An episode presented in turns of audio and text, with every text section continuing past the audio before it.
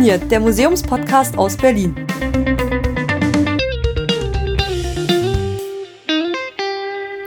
Herzlich willkommen zu einer kleinen Sonderfolge des Exponiert Museumspodcasts, diesmal nicht aus Berlin. Wir sitzen hier in Florenz in Italien und so ganz pünktlich kommen gerade die Kirchenglocken neben unserer kleinen Ferienwohnung. Ähm, unsere, damit meine ich äh, ich und mein Freund. Hallo Martin. Hallo Ulrike. Genau, ihr kennt ihn aus äh, vom DDR-Podcast Staatsbürgerkunde. Möchtest du darüber noch drei Worte sagen? Ja, ist ja natürlich ein besonderes Datum heute, der 17. Juni. Ähm, Volksaufstand in der DDR. Und ja, wenn euch das Thema DDR interessiert, dann hört gerne mal rein bei Staatsbürgerkunde. Kommt auch bald eine neue Folge. Ich arbeite schon dran. Genau, aber jetzt nicht, weil wir haben Urlaub. Genau, und da bin ich ganz weit weg. Ich auch. Von, von allem. Wir haben allen den Rücken gekehrt und machen jetzt äh, ja ein paar Tage in Florenz. Samstag war Anreisetag und der nächste Samstag ist wieder Abreisetag. Und wir haben vor, ein paar Museen zu besuchen. Wir haben jetzt den ersten Tag hinter uns. Heute war Sonntag. Ähm, und morgen soll es so richtig losgehen. Da haben wir uns viel vorgenommen. Heute waren wir eigentlich erstmal nur Scouten und ich dachte, um euch eine kleine Einstimmung darauf zu geben, ähm, wie das hier so ist, wenn man nach Firenze fährt, um Museen zu besuchen, dass wir euch ein bisschen was davon erzählen, wie wir uns jetzt heute erstmal in Firenze eingegruft haben. In Firenze, Florenz. Ja, wo fangen wir an? Äh, wir sind hergeflogen. Genau, und sind gelandet auf dem ähm, Flughafen Americo Vespucci, der ist etwas äh, nordwestlich von der Innenstadt und sind dann mit dem Taxi zu unserer kleinen Ferienwohnung hier gefahren, die direkt an der Ponte Vecchio liegt, etwas oberhalb. Wenn man auf der Karte guckt, auf der unteren Seite des Arno, des Flusses, der durch äh, Florenz geht. Genau, also auf der südlichen Seite und dann geht es dann noch ein bisschen steil den Berg hoch und da ist dann die kleine Ferienwohnung. Und morgen früh geht's ins, als erstes natürlich ins äh, Galileo-Museum, was aber ein glaube ich, breit gefasstes Wissenschafts- und Technikmuseum ist. Ähm, darüber erzählen wir noch mal ein bisschen extra. Wir sind einfach erstmal heute ein bisschen ziellos durch die Stadt gelaufen, einfach um uns erstmal einen Überblick zu verschaffen. Und je mehr man zur Altstadt und zum Dom ging, desto voller wurde es. Klar, Oh ja. ein bisschen unsere eigene Schuld. Äh, es sind Ferien, es ist Sonntag und es ist Florenz. Also es war einfach dermaßen voll. Überall Leute und ich bin immer noch ein bisschen im, am Verarbeiten, wie es hier in der Altstadt von Florenz so läuft, allein schon mit dem Straßenverkehr und mit den Fahrradfahrern und den äh, Vespa-Fahrern und den Fußgängern. Aber man ruft sich relativ schnell ein. Hier fährt irgendwie alles ein bisschen durcheinander und äh, wer zuerst auf der Straße ist, der geht da halt und überall laufen Leute auf der Straße und irgendwie fährt jeder, wo er möchte. Und gerade die Straße, wo wir hier wohnen, die ist mega steil. Als das Taxi da rein ist, dachte ich schon, oh mein Gott, wie will der denn da hochkommen? Aber geht irgendwie alles gut. Aber Autofahren möchte ich hier trotzdem nicht. Also ich bin schon heilfroh, als Fußgänger hier durchzukommen. Aber durch diese kleinen Sträßchen, die halt nicht für Autos gebaut wurden, möchte ich nicht kurven müssen. Aber sie fahren halt hier trotzdem alle, also lässt sich hier keiner von abschrecken. Sehen die Autos aber auch ein bisschen entsprechend aus. Wenn du mal guckst, bei jedem ist so eine kleine Beule oder eine kleine Schramme dran. Das ist richtig. Und man sieht auch vielere kleinere Autos. So Fiat Pandas habe ich schon viele gesehen. Diese ganz kleinen, eckigen. Das gleiche Modell immer wieder, ne? Ja. Und manche sogar in derselben Farbe. Erinnert mich sehr an mein altes Auto, was ich mal hatte. War, glaube ich, dieselbe Karosserie oder so. Dann waren wir äh, erstmal nur von außen bei den Museen, haben uns erstmal umgeschaut und dann waren wir am Dom. Ich habe Lust auf Eis bekommen.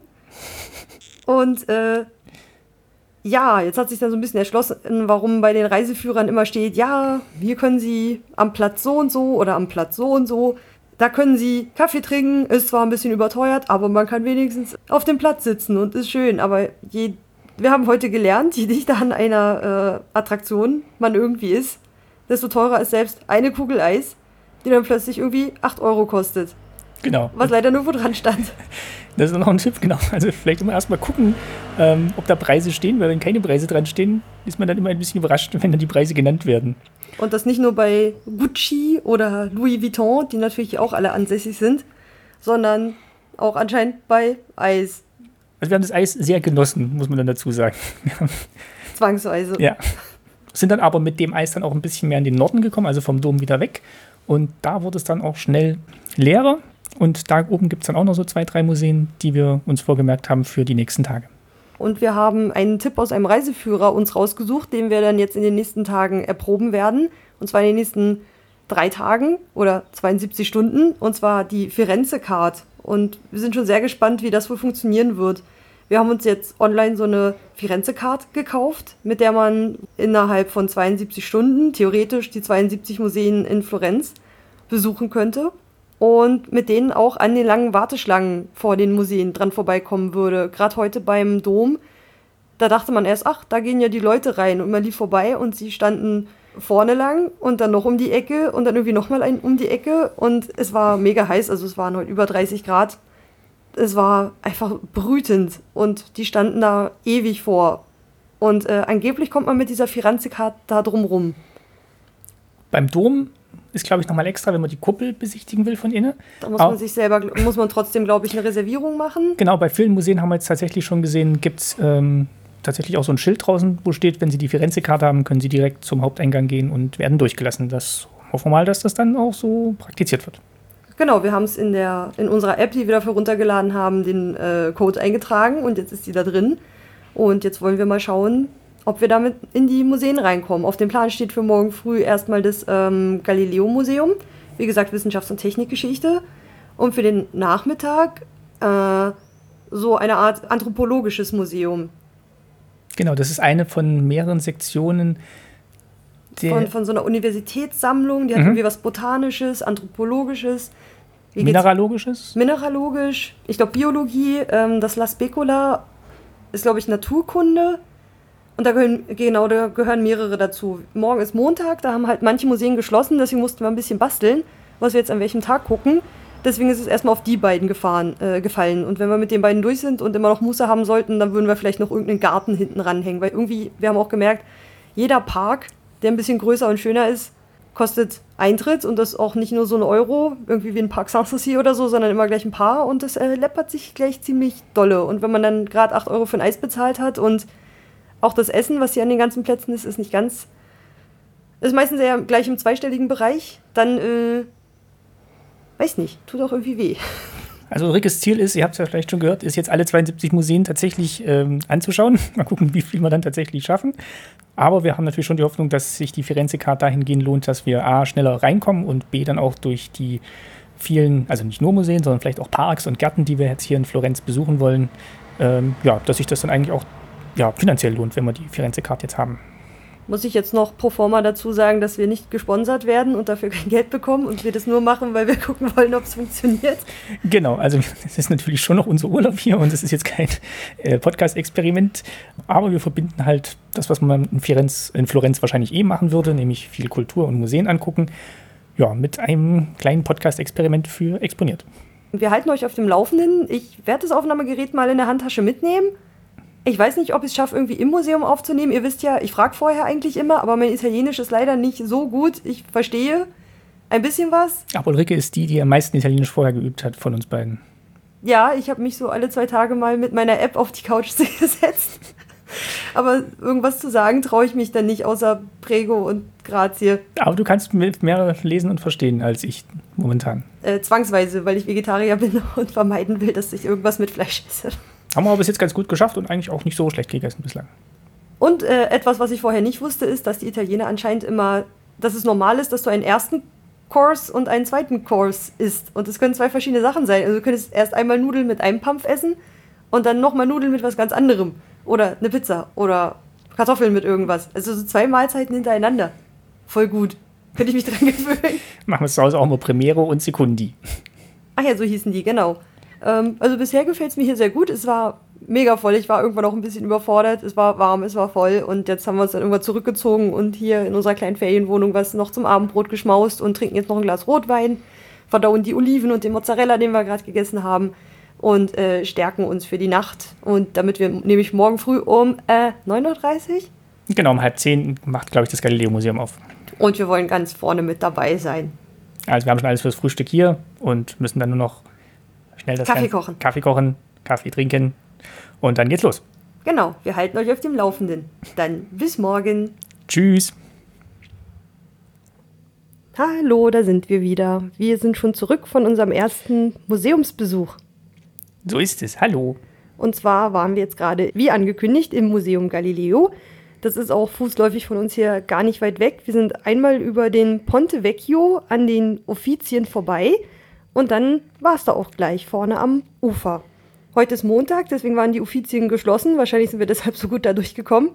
Und wir waren ja relativ früh da, um kurz nach halb zehn, also kurz nachdem es geöffnet hat.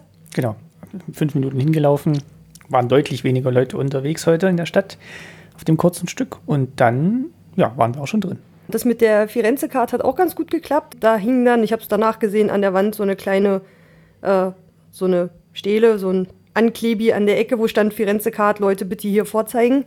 Weiß nicht, ob das bei der Schlange viel gebracht hätte, ob man sich da nach vorne durchgekämpft hatte. Wir waren einfach so früh da, dass man jetzt einfach gezeigt hat, dann hat es gescannt, bei dir ein paar Mal öfter, aber dann ging es auch.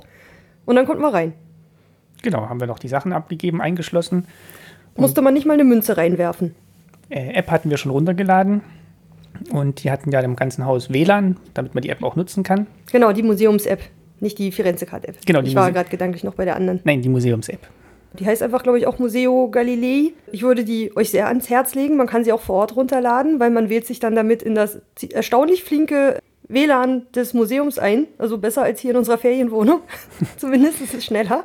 Und kann dann die Informationstiefe ein bisschen mehr bestimmen, weil sonst wäre das Museum, es ist super schön, es ist alles sehr edel, die Objekte sind sehr gut erhalten. Man sieht halt viel Messing, Messing ist das, ne? Und dunkles Holz, viele Gerätschaften. Genau, womit fing es dann an? Also es gab, gibt zwei Stockwerke, die für Museumsbesucher interessant sind. Jetzt lassen wir mal kurz die äh, Bibliothek im obersten Stock oder sowas mal kurz weg. Im ersten Geschoss war dann die Sammlung der Medici an solchen Gerätschaften und danach im zweiten Stock die Sammlung der Lorraine-Familie, Dynastie, die halt, nachdem der letzte Medici verstorben war, äh, dann an der Macht war als große Familie, wenn ich das jetzt richtig verstanden habe. Hm, ich glaube, das stimmt. Und obwohl das Museum Museo Galileo heißt, ist es doch äh, sehr vielschichtig. Also es geht sehr viel um die Naturwissenschaften und ihre Erforschung und die Experimente, die dafür notwendig waren. Also nicht nur von Galileo selbst, sondern alles drumherum. Es gibt auch ein Zimmer, was Galileo gewidmet ist, im ersten Stock in der Medici-Sammlung. Da ist unter anderem eine Büste von ihm und so Versuche, die er entwickelt hat, die man sich dann in der App auch als Video zum Beispiel angucken kann. An manchen Stellen gibt es auch Bildschirme, da könnte man sich die dann auch nochmal mit Untertiteln angucken. Oder man guckt sie sich selber in der App an und hat dann seine Kopfhörer dabei im günstigsten Fall und kann sie sich dann auf seinem Gerät anhören. Es gibt auch überall was zum Sitzen mit gepolsterten Sitzen. Also man kann super irgendwo hinlümmeln und sich dann so ein paar Objekte raussuchen und dann schauen, was gibt es dazu. Gibt es dazu noch einen. Also es gibt zu allem was, weil direkt an den Objekten steht immer nur äh, der Name, von wem es ist und ungefähr die Zeit. Auf Italienisch und auf Englisch. Und in der App, da für die muss man dann schon Englisch können, ähm, kann man sich dann entweder nur die Highlights angucken lassen oder man klickt unten und dann sieht man alle Objekte, die ausgestellt sind. Genau, und die Highlights haben meistens ein, eine Tonspur, wo einem was erklärt wird und die anderen Objekte haben dann zumindest einen erklärenden Text. Und bei den Highlights gibt es dann auch manchmal noch eine Animation oder ein weiterführendes Video. Aber manchmal auch bei denen, die nicht als Highlights mhm, markiert sind. Also es lohnt sich wirklich alles, was mal also man schafft es nicht, sich jedes einzelne Gerät anzugucken. Also angucken ja, aber nicht in der App. Aber das könnte man sich jetzt, glaube ich, auch im Nachhinein nochmal machen. Also ich, das ist mal eine Museums-App, wo ich denke, die könnte man sich zu Hause auch nochmal anschauen. Wir haben uns dieses eine Gerät angeguckt ähm, in der Abteilung Gerätschaften für die Kriegsführung. Also irgendwie so ähm, Entfernung vermessen und wie Sachen runterfallen, so Ballistik. Das wurde dann ja viel in der Kriegsgerätschaft benutzt. Mhm. Oder Topografie, um Sachen halt im Land zu vermessen? Genau, also Vermessung. Und äh, da gab es dann so ein Objekt, da wurde dann in dem Video anhand von drei verschiedenen Beispielen hintereinander erklärt, wie das Ding zu benutzen ist. Also total ausführlich. Äh, ich fand ich richtig klasse. Also nicht nur einmal schnell erklärt, wie das funktioniert, sondern man steht da vor diesem Teil, was irgendwie, ja, es hat so, man kann sich vorstellen, also das kann man anscheinend in diese Richtung klappen, weil man sieht so Scharniere und dann kann man da noch was klappen und da noch was ausfahren.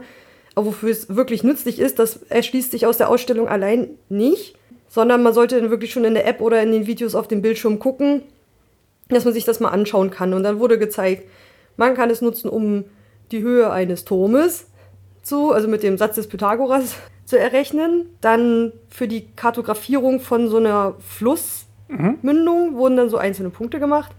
Und dann das dritte Beispiel war was für, Ja, wie man einen, den Grundriss eines perspektivisch verzerrten, weil man sieht es ja nicht von oben, man hatte ja noch keine Drohnen, eines Forts. Das hatte jetzt ungefähr die Form von Fort Belvedere, was hier auch um die Ecke ist, also so sternförmig mit so Ausbuchtungen. Und dann hat man irgendwie jeden einzelnen Eckpunkt perspektivisch da übertragen und wie man den dann flach zieht, dass du den Grundriss dieses Forts dann irgendwie hast. Das, wo, da bin ich dann geistig irgendwann ausgestiegen, wie das dann funktioniert hat. Es war viel mit Tangenten und äh, Kreisabschnitten und Linien am Kreis. Also man hat das alles schon mal irgendwie gehört in Mathematik und Geometrie, aber das ist nochmal aufgefrischt zu sehen und dann auch nochmal an einem praktischen Beispiel, war schon sehr interessant. war super ausführlich. Also das hat mich richtig überzeugt, dass ich mir dazu dann endlich mal angucken kann, wie das wirklich funktioniert und wie man das mit solchen Gerätschaften gemacht hat, weil die sehen alle toll aus, die sind alle hochpoliert, die hängen da alle oder stehen frei, manche sind riesengroß und wie die dann wirklich funktioniert haben, kann man ja schlecht daran jetzt irgendwie erfassen und wie man da die Winkel verstellt und so und da helfen diese Videos dann doch. Ich war ja sonst immer so ein bisschen skeptisch, dass man dann irgendwie vor dem Bildschirm hängt und äh, anstatt auf das Original zu gucken, aber die Augen springen halt hin und her. Dann siehst du es im Video und dann versuchst du es an dem Ding zu erkennen, um das Ding einfach besser zu verstehen. Also von daher, diese App hat mich überzeugt, obwohl den App Store irgendwie komische Bewertungen hat oder irgendwie gar nicht so gut. Also lasst euch davon nicht abschrecken. Einen kleinen Nachteil hat sie tatsächlich bei mir gehabt auf dem iPhone. Also der Bildschirm bzw. das Telefon muss immer anbleiben, damit der Sound weiter spielt. Also jetzt nicht nur bei den Videos, sondern auch bei den Audiobeispielen. Und ich finde es immer ganz schön, wenn man das Telefon quasi in die Tasche stecken kann und rumschlendern kann, aber ich muss halt immer darauf aufpassen, dass es nicht ausgeht, damit der Ton weiterspielt. Aber die Tonbeiträge waren auch immer nicht so ewig. Nee, also du hättest, es, du hättest es eh nach einer kurzen Weile wieder aus der Tasche holen müssen, Genau. weil er macht nicht automatisch weiter. Aber sonst bin ich aber auch ein Freund davon, dass halt so ein Museum seine eigene App hat und man dann mit seinen eigenen Wenn sie sinnvoll ist. wenn sie mit, äh, genau, wenn sie sinnvoll ist, man mit seinen eigenen Kopfhörern da durchgehen kann und ja, da nicht auf so einen Audioguide angewiesen ist, sondern sich da schon vorbereitet hingehen, begeben kann. Genau. Akku sollte voll sein oder ihr nehmt euren äh, externen Akku mit.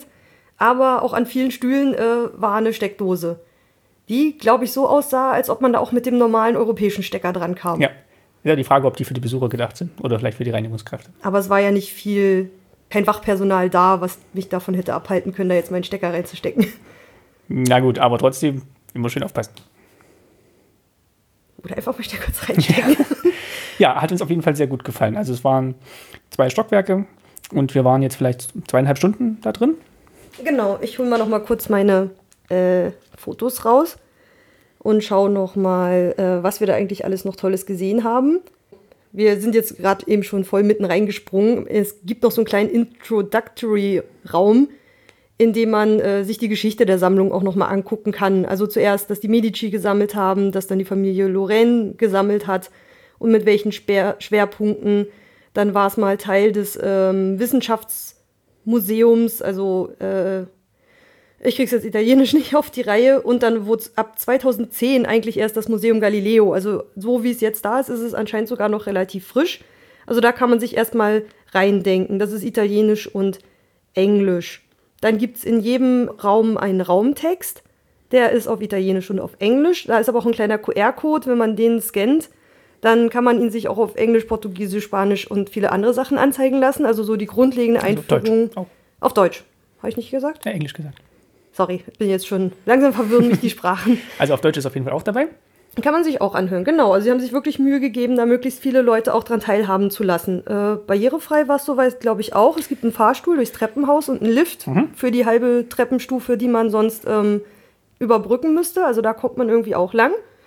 Dann das erste Stück, was mich dann sehr beeindruckt hat, war dieses, diese riesige, also die Form eines riesigen Globus, weiß nicht, drei Meter hoch. Ist so ein Sphärenmodell vielleicht, würde ich sagen. Genau, in der Mitte ist die Erde und dann gibt es mehrere Sphären, die sich da drum bewegen können. Hatte ich nicht noch. Nee, ich habe natürlich nicht den Namen abfotografiert, das habe ich ja gut gemacht. Und es gab dann hinten eine Kurbel, die haben sie abmontiert und damit hätte man das Ding in Bewegung setzen können. Oben ist dann noch unter der Kuppel ein Bildnis Gottes, der über das Ganze wacht, äh, angebracht. Und in der Mitte, also damals war es halt noch das Weltbild, dass die Erde im Zentrum des Universums stand. Und so konnte man das dann halt wie so ein Globus schichtenweise aufbauen. Und drumherum waren dann irgendwie noch die Planeten und fixe Sterne irgendwie angebracht und das hätte sich dann in, innerlich irgendwie alles drehen können. Auch dazu gibt es eine tolle Animation. Genau, wenn man an der Kurbel dreht, dann drehen würde. drehen würde, dann bewegt sich quasi, dann bewegt sich quasi die Planeten, wie man sich damals vorgestellt hat, dass sie sich bewegen würden um die Erde. Alle äh, natürlich im Kreis und nichts äh, elliptisch oder sowas. Genau, und manchmal auch noch kleinere Monde dann um die einzelnen Planeten, die bewegen sich dann auch noch mit. Dann, auch noch im ersten Stock, äh, gab es ein ähm, Ausstellungsstück in dem Raum zu Galileo, und zwar sein Zeigefinger und sein Daumen sowie ein Zahn von Galileo, was sie anscheinend mal von seinem Leichnam abgeknapst haben. Joa, wer Originale im Museum mag, äh, hier ist es auf die Spitze getrieben. Ja, weiß nicht, ob man das ausstellen muss, so unbedingt. Es hat irgendwie nicht so richtig reingepasst, ähm, weil das andere halt schon sehr. Es steht auch wie in so einem Reliquien-Schrein ja. irgendwie, auf, in so einem. Also es hat jetzt nicht, mit so einer Glaskuppel. Hat jetzt nicht gestört in dem Sinne, aber war dann so unvermutet, dass es irgendwo mal mittendrin auf einmal aufgetaucht ist, der Zeigefinger und der Daumen. Aber es ist halt wirklich wie so eine Reliquie. Hm. Weil normalerweise so Körperteile von Heiligen hat man ja normalerweise, dass man die irgendwo aufbewahrt und dann auch noch in so einem Holzaltärchen. Ich weiß nicht, was es genau ist. Und dann unter Glas. Ja, es ist ein paar Leute, die da rangetreten sind und geguckt haben, da gingen jetzt mal die Augenbrauen hoch. Es war so, was? Hm. ähm, es war überraschend. Dann kann man noch in den zweiten Stock hochgehen und erstmal kurz ein bisschen verschnaufen. Da gibt es auch so ein so ein Eckerkerchen, wo man aus, mal aus dem Fenster auf den Arno runtergucken kann. Äh, mal kurz die Fotos, die man gemacht hat, im WLAN austauschen. kurz der Familie Bescheid sagen, wie es einem im Urlaub so ergeht. Sich dann mit dem Rest der Lorellen-Sammlung, die das Ganze dann irgendwann ergänzte, ähm, weiter ansehen. Genau, führt quasi thematisch dann auch den ersten Stock weiter, also die Entwicklung der Wissenschaften und die Untersuchungen und Versuche, die damit verbunden sind. Und ich habe ein weiteres äh, Stück gefunden. Ich mag ja immer so gern Schreibtische großer denkender Menschen. Ähm, und da war so ein, so ein krasser Chemielabortisch. Dazu gibt es auch eine Animation, wie man den ausklappt, damit links und rechts dann so ein kleiner Aufsteller entsteht, wo man dann die Klappen oben drauf ablegt. Und man konnte dort Feuer drunter machen unter so einer kleinen Platte und äh, die Sachen erhitzen mit so einem kleinen Fuß Pedälchen und rechts und links war wie so ein kleines Amphitheater aus Gläsern, wo verschiedenstes Gedöns drin war, womit man Experimente machen konnte. Schöner Experimentiertisch. Also ganz großartig. Und einfach, es war, gibt unglaublich viele Objekte. Man kann sie kaum aufzählen. Also man kann sie alle in dieser App anschauen. Wenn euch das interessiert, guckt mal in die App rein und geht unten auf gesamte Sammlung und schaut euch mal alle an. Sie heißt Museo Galileo. Und dann kann man sagen, bin ich im Erdgeschoss, im Medici, Medici Collection oder in der Lorraine Collection. Und gehe ich jetzt zum Beispiel in die Lorraine Collection. Und wenn man dann aufs Objekt geht, hat man oben links immer so einen kleinen Kreis. Da ist dann entweder ein T, das heißt, es gibt, es gibt äh, Text oder es ist ein kleines Kopfhörersymbol. Dann gibt es was zum Hören. Äh, und wenn man drauf geht, ich glaube, für ein Video gibt es kein extra Symbol. Aber wenn du auf dem Gerät drauf bist, auf dem äh, Objekt drauf bist, ist unten immer eine Liste mit weiterführenden Links. Also da geht es dann auch, wenn in dem Text die Leidener Flasche erwähnt wird, dann wirst du unten auch noch mal einen kleinen Text dazu haben, was ist die Leidener Flasche, obwohl da jetzt nicht explizit eine ausgestellt ist. Also die ist großartig. Mhm. Einfach äh, super toll. Das ganze Museum ähm, ja, sehr einsteigerfreundlich und sehr interessant. Also ja, ich mag ja dann eh so physikalische Experimente aus der Mechanik und Geometrie, wo man wirklich noch nachvollziehen kann, was passiert und nicht mit Elektronen und Wellen konfrontiert wird. Und das hat mir sehr, sehr gut gefallen. Ich fand es auch, es war sehr greifbar, es war sehr schön, es war groß und offen, teilweise riesige Objekte, teilweise sehr kleine. Ähm, ich war sehr begeistert, würde den Besuch auf jeden Fall empfehlen, wenn ihr mal in Florenz seid. Ein guter Start mit unserer Karte. Genau. Ähm, wir gehen jetzt nämlich auch gleich weiter. Wir haben eine kleine Kaffeepause in der Ferienwohnung eingelegt sehr praktisch, dass die echt fußläufig äh, nur einmal über den Fluss ist. Und ähm, gehen jetzt dann ins Anthropologische Museum rüber. Gehört auch zum Firenze Card. Äh, Circuit steht da immer. Kreislauf. genau, dann würde ich sagen, hören wir uns später noch einmal wieder. Genau, bis später. das war ein langer Tag.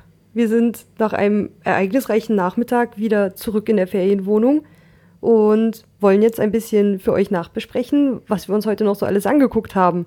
Es blieb nämlich, wie zu erwarten, nicht äh, nur bei dem einen Museum, was wir am Nachmittag noch besucht haben. es waren dann im Endeffekt, haben wir heute mit der Firenze-Card sogar vier Stationen äh, abgehakt, quasi.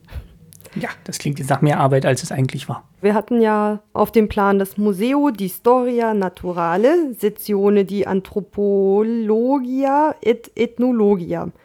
Also ein anthropologisches und ethnologisches Museum. Das war dann auch gar nicht mehr weit weg vom Museum Galileo. Man musste dann eigentlich nur noch die Straße ein Stück rechts davon immer weiter hoch und fand es dann schon auf der rechten Seite in altehrwürdigen Gemäuern. Ähm, ja, wir sind dann relativ schnell durch. Es war jetzt dann doch nicht das äh, Highlight-Museum des Tages. Das wird, äh, kleiner Spoiler, das Galileo-Museum bleiben. Mhm. Aber auch das ähm, Anthropologische Museum war ganz interessant. Ich muss aber gestehen, es ist ein bisschen aus der Zeit gefallen und gerade bei ethnologischen Museen ähm, und anthropologischen Museen muss man ja doch schon so ein bisschen Vorsicht walten lassen, wie man die verschiedenen Menschen ähm, darstellt in so einem Museum. Ähm, es war halt so relativ altmodisch, würde ich sagen. Es gab viele große, hohe Vitrinenschränke und jeder einzelne davon war einem Land oder einem Volk oder einer Kultur gewidmet. Und aber da drin war nicht wirklich viel Erläuterung. Und da saßen auch äh, Exponate wie ähm, Mumien, also menschliche Überreste, ähm, oder auch ein Schrumpfkopf im Original. Und das sind ja gerade so Ausstellungsstücke, wo, ich weiß nicht, ob nur in Deutschland, aber eigentlich so im Museumswesen doch darüber diskutiert wird, wie man angemessen mit menschlichen Überresten in Ausstellungen umgehen sollte, wie man das Ganze pietätvoll gestalten könnte. Und das war hier noch nicht so wirklich mit inbegriffen.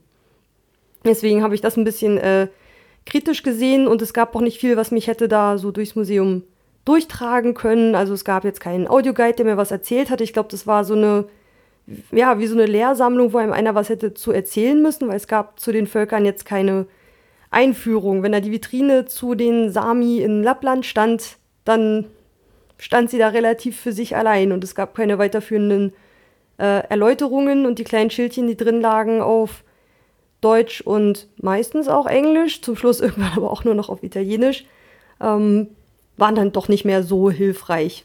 War ein bisschen altpunzlig. Also da könnte man mal ran. Es wird teilweise anscheinend auch gerade umgebaut, aber ich weiß nicht, was da jetzt groß kommt noch. Also ob das irgendwie, es wird nicht im großen Stile umgebaut, es wird anscheinend immer so Eckchen pro Eckchen mal umgebaut. Genau, was ich auch noch ein bisschen kritisch fand, waren halt die Menschenpuppen, die teilweise äh, ausgestellt wurden, die halt wirklich so nachmodelliert waren, so nach dem Klischee-Vertreter einer Kultur. Und äh, aber das war ganz unterschiedlich. Manche waren halt wirklich so nachgeformte Menschen, aber das war eher so wie, schade, dass wir keine echten Menschen mehr ausstellen können, damit man mal sieht, wie die aussehen, so in der fremden Kultur, sondern waren halt so als Puppe nachgemacht. Ähm, und manche waren auch einfach nur so Brett ausgeschnitten oder wie eine Schaufensterpuppe mit Stoff verkleidet, manche aus Plastik. Also es waren auch irgendwie ganz verschiedene. Ich weiß nicht, das war ein bisschen zusammengewürfelt. Also das wird nicht auf meiner Liste landen, Museen, die ihr unbedingt besucht haben müsst. Äh, wie fandst du es denn? Na, mir gefallen ja eigentlich immer so anthropologische Museen, wenn man dann viel über so andere Kulturen lernt, aber wie du schon gesagt hast, wurde es halt nicht so richtig eingeführt und eingeordnet. Äh, es gab dann auch keine Texte in den Räumen, sondern immer nur so äh, laminierte DIN A4-Zettel, die man sich durchlesen konnte, die aber auch eher erklärt haben, wie die Exponate hier ins Museum gekommen sind, wer die gesammelt hat und zusammengetragen hat, aber es wurde jetzt nicht eingeordnet. Ähm, ich glaube, die Exponate selber sind teilweise ganz interessant, also gerade so Kleidungssachen oder ja, Waffen oder Werkzeuge, die die einzelnen Kulturen benutzt haben. Das interessiert mich eigentlich immer sehr. Hm, ich hatte mal so ein Indianerbuch, da wurden dann auch immer so die, äh, ja, die Werkzeuge und die Mokassins der Indianer erklärt und das fand ich immer eigentlich ganz interessant, so von fremden Kulturen zu erfahren. Aber wie gesagt, das wurde jetzt halt hier nicht eingeordnet. So, das hatte so ein bisschen so ein 70er-Jahre-Flair, also wirklich so ein altes italienisches Museum, wo einfach Sachen zusammengetragen worden sind. Aber der Erkenntnisgewinn, wenn man jetzt da keine Vorbildung hat bei bestimmten Kulturen, war jetzt dann nicht so groß. Also es war eher so der, die Faszination des Exotischen, dem man vielleicht noch was abgewinnen konnte, aber es hat dann jetzt nicht so im Wissen weitergebracht. Ja, gerade für das Verständnis zwischen verschiedenen Kulturen ist es ja vielleicht auch gar nicht so förderlich, den Reiz des Exotischen zu betonen, sondern es gab ein kleines Eckchen, wo dann in verschiedenen Sprachen stand, dass äh, Diversität einen Wert hat oder ein Wert ist. Also ähm, genau in einem Eckchen wurde das mal irgendwie thematisiert und da hingen äh, deutsche Rassenkunde, ähm, Bilder, die gemalt wurden. Ich habe den Namen des Herrn vergessen, der das gemacht hat. Aber es war auf Deutsch, äh, fiel dann plötzlich auf. Und ähm, auf der einen Tafel stand dann ja, ob jetzt wirklich äh, die Hautfarbe der, die erste Kategorie sein sollte, nach der man versucht, Menschengruppen zu unterteilen und ähm, dass das ja vielleicht nicht äh, der richtige Maßstab sein sollte und dass Diversität was Wichtiges ist, aber das hat sich nicht auf den Rest der Ausstellung ausgewirkt oder ausgebreitet, würde ich jetzt mal sagen. Ja, also was ich gerade meinte, ich finde es halt interessant zu sehen, wie halt verschiedene Menschen in verschiedenen Gebieten sich an verschiedene Gegebenheiten anpassen. Das ist immer so, was ich dann aus solchen Museen immer ganz interessant finde. Aber gelernt hat man das da halt nicht, weil es gab keine Texte, die das thematisiert hätten. Das Nö, hätte man sich zusammenreimen müssen. Genau, schon ein bisschen Vorwissen haben müssen, um zu sehen, ah, okay, die haben halt vielleicht eher mit den Materialien gearbeitet und die mit Ideen, aber ja, da gibt es sicher andere Arten, das vielleicht noch klarer zu kommunizieren ja, indem man es überhaupt rausstellt hm. und irgendwie kommuniziert und nicht nur äh, eine Wand voll Speere stellt. Wo man sich dann selber zusammenreiben muss, dass sie irgendwie ein typisches Muster haben oder irgendwas anderes. Da hast du recht. Weil wir da dann relativ fix durch waren, ähm, weiß nicht, waren wir eine halbe Stunde oder so. Also merkt man dann immer schon, wenn Ulrike das Museum als äh, Nicht-Empfehlung hat, dann, dann, ist ja auch da relativ schnell durch und äh, dann haben wir im Galileo-Museum tatsächlich mehr Zeit verbracht. Da waren wir, glaube ich, zweieinhalb Stunden ja. irgendwie so. Hm? Dann, ich bin gespannt, äh, es gibt ja zu diesem, zu diesem Museum gehört auch noch dieses La Specola, was denn dieses Naturkundemuseum ist, was eigentlich immer empfohlen wird. Und da gehen wir auf jeden Fall noch rein. Und das gehört ja eigentlich zusammen. Mal gucken, ob das ähnlich ist oder ob da irgendwie jedes Museum sein eigenes Ding macht. Gut, dann hatten wir noch Zeit. Ähm, da sind wir, waren nicht weit weg, das äh, Museo Casa di Dante. Dante ist hier bei Dante Alighieri, der zum Beispiel die göttliche Komödie geschrieben hat, ähm, wo der Protagonist in die wievielen Ringe der Unterwelt gestiegen ich, ich ist? ich habe es nicht gelesen. Ich glaube sieben. Irgendwie so. Ich, ich weiß Oder es nicht. die acht Kreis? Ich weiß es nicht. Ich habe es leider unten. Ich habe ein Stück davon gelesen, äh, wo es um den Schlaf ging im Rahmen von einem Seminar, aber ich habe es noch nicht ganz gelesen. Äh, jedenfalls ein sehr berühmter Mensch und der hatte hier ein Haus in Florenz und das wurde umgebaut, nicht zu einem Museum komplett über Dante, aber man hat scheinbar die Person Dante Alighieri zum Anlass genommen, um darum in diesem Haus, was er mal besaß, die Geschichte des Lebens in der Stadt Florenz zu seiner Zeit zu thematisieren. Welche Familien waren an der Macht, welche Gilden waren an der Macht, wie war das Zusammenspiel zwischen diesen Gilden und den ähm, Familien, diese Hand Handwerksgilden, die waren ja irgendwie so zusammengefasst zu Chemie, Medizin und dann gab es noch viele andere und deren Wappen und die waren dann da überall äh, auch aufgehängt und es gab viel zu lesen, aber es war interessant geschrieben. Also es gab dann so einen riesigen Text, kleine Schrift äh, auf Italienisch und Englisch. Ich habe dann halt immer den Englischen gelesen, dass Dante ja auch Chemiker war und ähm, womit er sich so beschäftigt hat und warum es dann wohl so war, dass er sich mit Chemie überhaupt befasst hat. Er war doch eher Lyriker und Poet und dann wurde so hergeleitet, dass er sich ja in der Komödie auch als politisch interessiert gezeigt hätte. Und wer aber in die Politik wollte, musste wegen der aktuellen Rechtslage, die damals herrschte, ähm, einer Gilde zugehörig sein. Und er hat sich dann für eine der ähm, best, höchst angesehenen, wichtigsten ähm, entschieden und ist der medizinischen und chemischen beigetreten und war dann dort aktiv und hat dann sich in der Chemie probiert. Stand jetzt nicht genau, was er gemacht hat, aber es war so schön hergeleitet. Also der Text war nicht nur so ein Aspekt, ein Objekt, worum man sich beschäftigt hat, sondern es war irgendwie wie so eine Hausarbeit. Also stand wirklich so Frage formuliert. Warum hat er sich jetzt eigentlich damit beschäftigt? Ja, gucken wir doch mal. Also es war irgendwie eher wie so eine Hausarbeit oder Seminararbeit geschrieben. Also ich fand es ganz, ganz nett, aber es war viel zu lesen. Ja, hat mich auch ein bisschen abgeschreckt, dass also die, die vielen Texte, kleine Schrift, viele verschiedene Schriften, ähm, teilweise die Tafeln auch so angebracht, dass man die dann so halb im Durchgang schräg stehend lesen musste und hinten kamen dann schon die nächsten nach. Also da war ich dann vielleicht auch, äh, vielleicht auch schon ein bisschen müde und dann auch wieder äh, Ästhet genug, dass ich gesagt habe, dass äh, die Darstellung hätte ich mir irgendwie schöner gewünscht. Vielleicht ein bisschen knapper und schöner aufbereitet, als jetzt äh, ja so auf einen Meter Entfernung so eine halbe Seite kleine Schrift zu lesen. Aber es hat sich mehr Mühe gegeben, uns etwas beizubringen als das äh, Anthropologische Museum. Genau, deswegen habe ich zum Beispiel auch was über den florentinischen Tower äh, oder Turm gelernt, wie der aufgebaut war. So eine Art früher Wolkenkratzer, der aber nur bestimmt, äh, glaube ich, 25 Meter hoch äh, sein durfte. Und äh, wo man dann auch auf kleiner Fläche versucht hat, äh, haben viele Räume unterzubringen. Und je nachdem, welche Gilde dann jetzt gerade welches, welchen Turm besetzt hatte, haben die sich dann auch gegenseitig angegriffen und die Türme der anderen zerstört und dann wieder neue Türme draus gebaut. Das war ganz interessant, das hatte ich mir durchgelesen. Man hat aus dem Museum zumindest was mitgenommen. Aus dem anderen Museum ist mir eigentlich nur hängen geblieben, wie da diese arme, verknuddelte, im Schneidersitz sitzende Mumie in einem Schrank hockt. In so einem Glasvitrinenschrank. Wo ich so denke, das ist doch nicht würdig, so möchte ich nicht äh, irgendwann irgendwo sitzen. Die tut mir leid. Wir gehen sie heute Nacht befreien und gehen sie irgendwo ordentlich beerdigen. Ich glaube, da bin ich zu müde.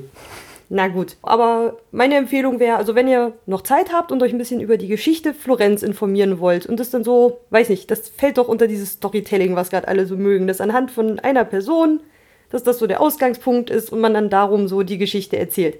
Musst du doch mögen, Herr Marketing. Ja, also äh, wie gesagt, das Anliegen fand ich gut, die Präsentation hätte ein bisschen frischer sein können aber zumindest im Originalhäuschen, was sehr niedlich aussieht. Also ja. wenn man in der Gegend ist und man noch, es war auch nicht, wäre auch nicht teuer gewesen. Ich meine, mit der Karte sind wir jetzt umsonst reingekommen, also mit dem, was wir vorbezahlt haben, ging prima. Also kann man mal mitnehmen. Dann haben wir uns überlegt, dass wir jetzt vielleicht gerne was essen würden, weil wir dann den ganzen Tag schon unterwegs waren. Aber in Italien ticken die Uhren ja ein bisschen anders. Und da ist dann nachmittags eher Ruhe und die Restaurants machen eigentlich eher erst so um sieben, halb acht wieder auf. Das heißt, wir hatten noch ein bisschen Zeit. Und knurrende Mägen. Deswegen haben wir erstmal Sachen im Supermarkt eingekauft und haben schon mal die Augen satt gemacht, in dem, was wir jetzt hier wieder in der Ferienwohnung äh, im Kühlschrank haben. Und dann hattest du aber noch eine Idee, was wir in der Zeit machen können, bis die Restaurants dann wieder öffnen. Genau, so ein bisschen äh, quasi hinter unserem Ferienhaus, hinterm Palazzo Pitti. Der ist hier fußläufig in fünf Minuten. Dahinter ist der Garten äh, Giardano di Boboli. Ein schöner großer äh, Renaissance-Garten, der halt hinterm Palazzo Pitti ist. Ganz oben ist irgendwie noch das Porzellanmuseum und unten endet es an der Porta Romana, so einem großen Tor. Und äh, dazwischen ist ein großer Garten und in den Garten kommt man auch mit der Firenze-Card rein. Und der Garten hat im Gegensatz zum Palazzo am Montags geöffnet. Also da kommt man irgendwie jeden Tag rein im Sommer. Genau, deswegen haben wir jetzt heute schon ein Ticket für alles bekommen und es wird dann immer abgekreuzt, was man davon schon besucht hat, weil anscheinend kann man jedes Museum dann mit der Karte nur einmal besuchen. Und aus diesem ganzen Pitti Paket haben wir dann heute den. Das war ein Herr Pitti, glaube ich. Genau. Der irgendwann mal das da hat bauen lassen. Haben wir heute den Garten gemacht und die anderen Sachen uns noch aufgehoben. Der Garten war auch wirklich, wirklich schön. Also es war jetzt auch wieder sehr heiß, also wir hatten heute wieder 30 Grad in der ganzen Stadt. Was man in Florenz sagen muss, wenn man denkt, es sind hier, sind hier immer 30 Grad und die ganzen Tag Sonne, aber dadurch, dass die Gassen so eng gebaut sind und die Häuser relativ hoch, hat man immer mindestens eine schattige Straßenseite, auf der sich dann immer alle knuddeln. Aber man kann irgendwie sich durch die Stadt bewegen und dabei im Schatten bleiben. Genau, und im Park war es eigentlich auch sehr schön, weil ich glaube, viele jetzt heute nicht extra da reingegangen sind, sondern das vielleicht verbinden wollten mit dem Palast. Und deswegen war dann auch in den Abendstunden der Garten eigentlich überhaupt nicht übervölkert und man hat immer noch so ein schattiges Plätzchen gefunden. Und gerade so im hinteren Teil, der uns dann Richtung so Porta.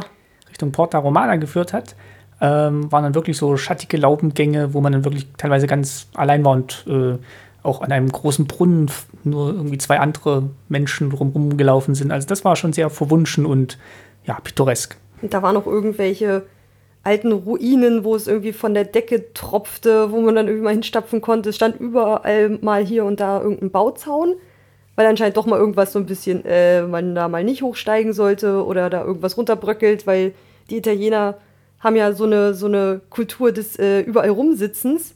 Also auf jeder Fensterbank, auf jeder Treppe, auf jedem Platz, der so ansteigt, da sitzt man. Die sitzen irgendwie die ganze Zeit. Und das finde ich eigentlich ganz cool, aber vielleicht muss man deshalb in so einem Garten dann auch mal äh, absperren, wo es bröckelig wird und nicht, dass man da irgendwo mit hinunterstürzt. Aber das finde ich eigentlich ganz, ganz flauschig. Also ich fühle mich langsam ganz wohl hier. Es war am Anfang ein bisschen sehr voll und wuselig, gerade mit den ganzen Touristen, aber es wird. Ich finde mich ein in meinem äh, italienischen Leben hier.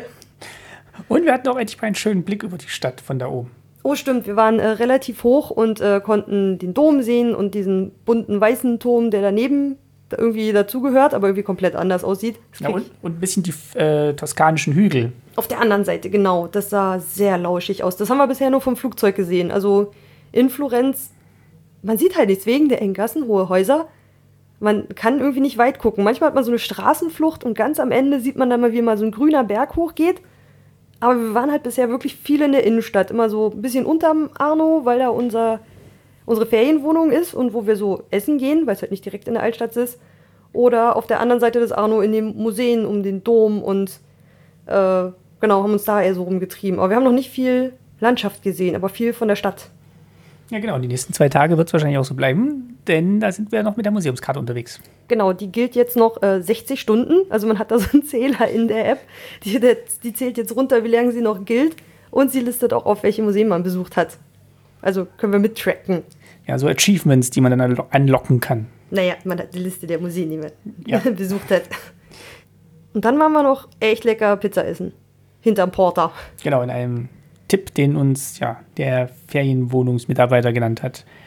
Und das hat ganz gut gepasst. Dann haben wir nämlich den hinteren Ausgang vom Garten genommen und da war es dann gar nicht mehr weit weg. Und da war es dann auch schon 19 Uhr und wir konnten dann zum Abendessen. Genau, war noch ein bisschen abenteuerlich die Suche. Wir haben dann mal äh, erfahren, wie das ist, wenn man nicht darauf achtet, äh, welche Hausnummer es ist. Es gibt hier blaue Hausnummern, das sind die Gebäude, und es gibt rote Hausnummern. Das sind dann nochmal so äh, Unterabteilungen, also so offizielles, Geschäfte, Restaurants, irgendwie sowas die innerhalb dieser Gebäude sind. Und dann sind wir erst zu weit gelaufen. Genau, weil Google Maps ist immer zielsicherer als Apple Maps. Google Maps hat äh, mehr raus in Italien.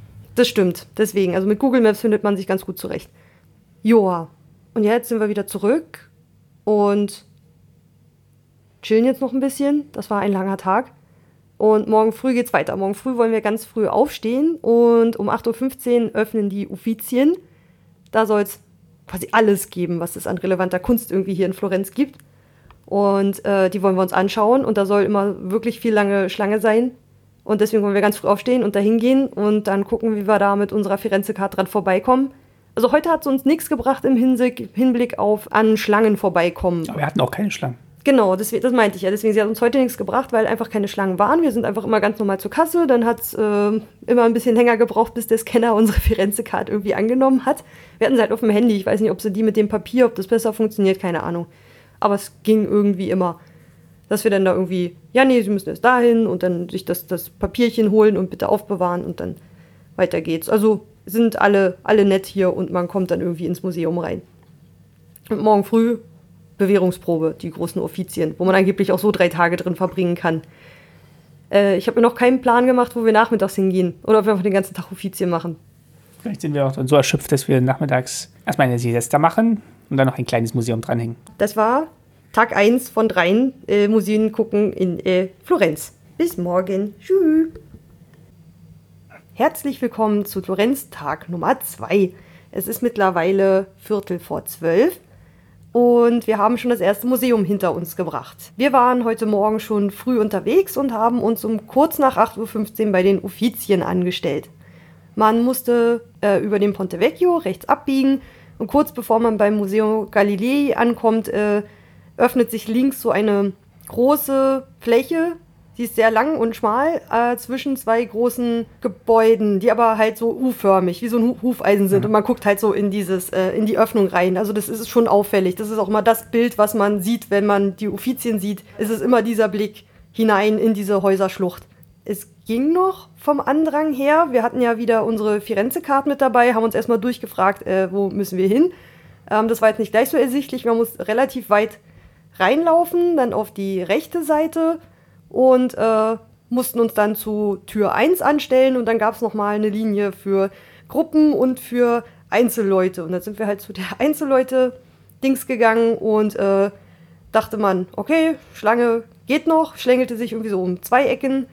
Ähm, da musste man erst rein, dann gab es Sicherheitscheck, also man musste seine Tasche durch so ein Röntgengerät. Wie am Flughafen. Wie am Flughafen.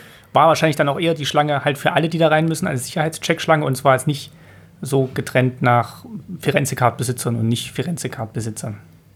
Aber man hätte sich auch, glaube ich, weiter vorne anstellen können. Also ich habe es jetzt nicht genau mitgekriegt, ob äh, Das waren, glaube ich, die, schon die Schlange für reservierten Stimmt das, war die, stimmt, das war die Schlange für Reservierung, ja. Genau, also wahrscheinlich alle, die Reservierungen irgendwie hatten, sei es jetzt Firenze Card oder wenn man Online bestellt hat.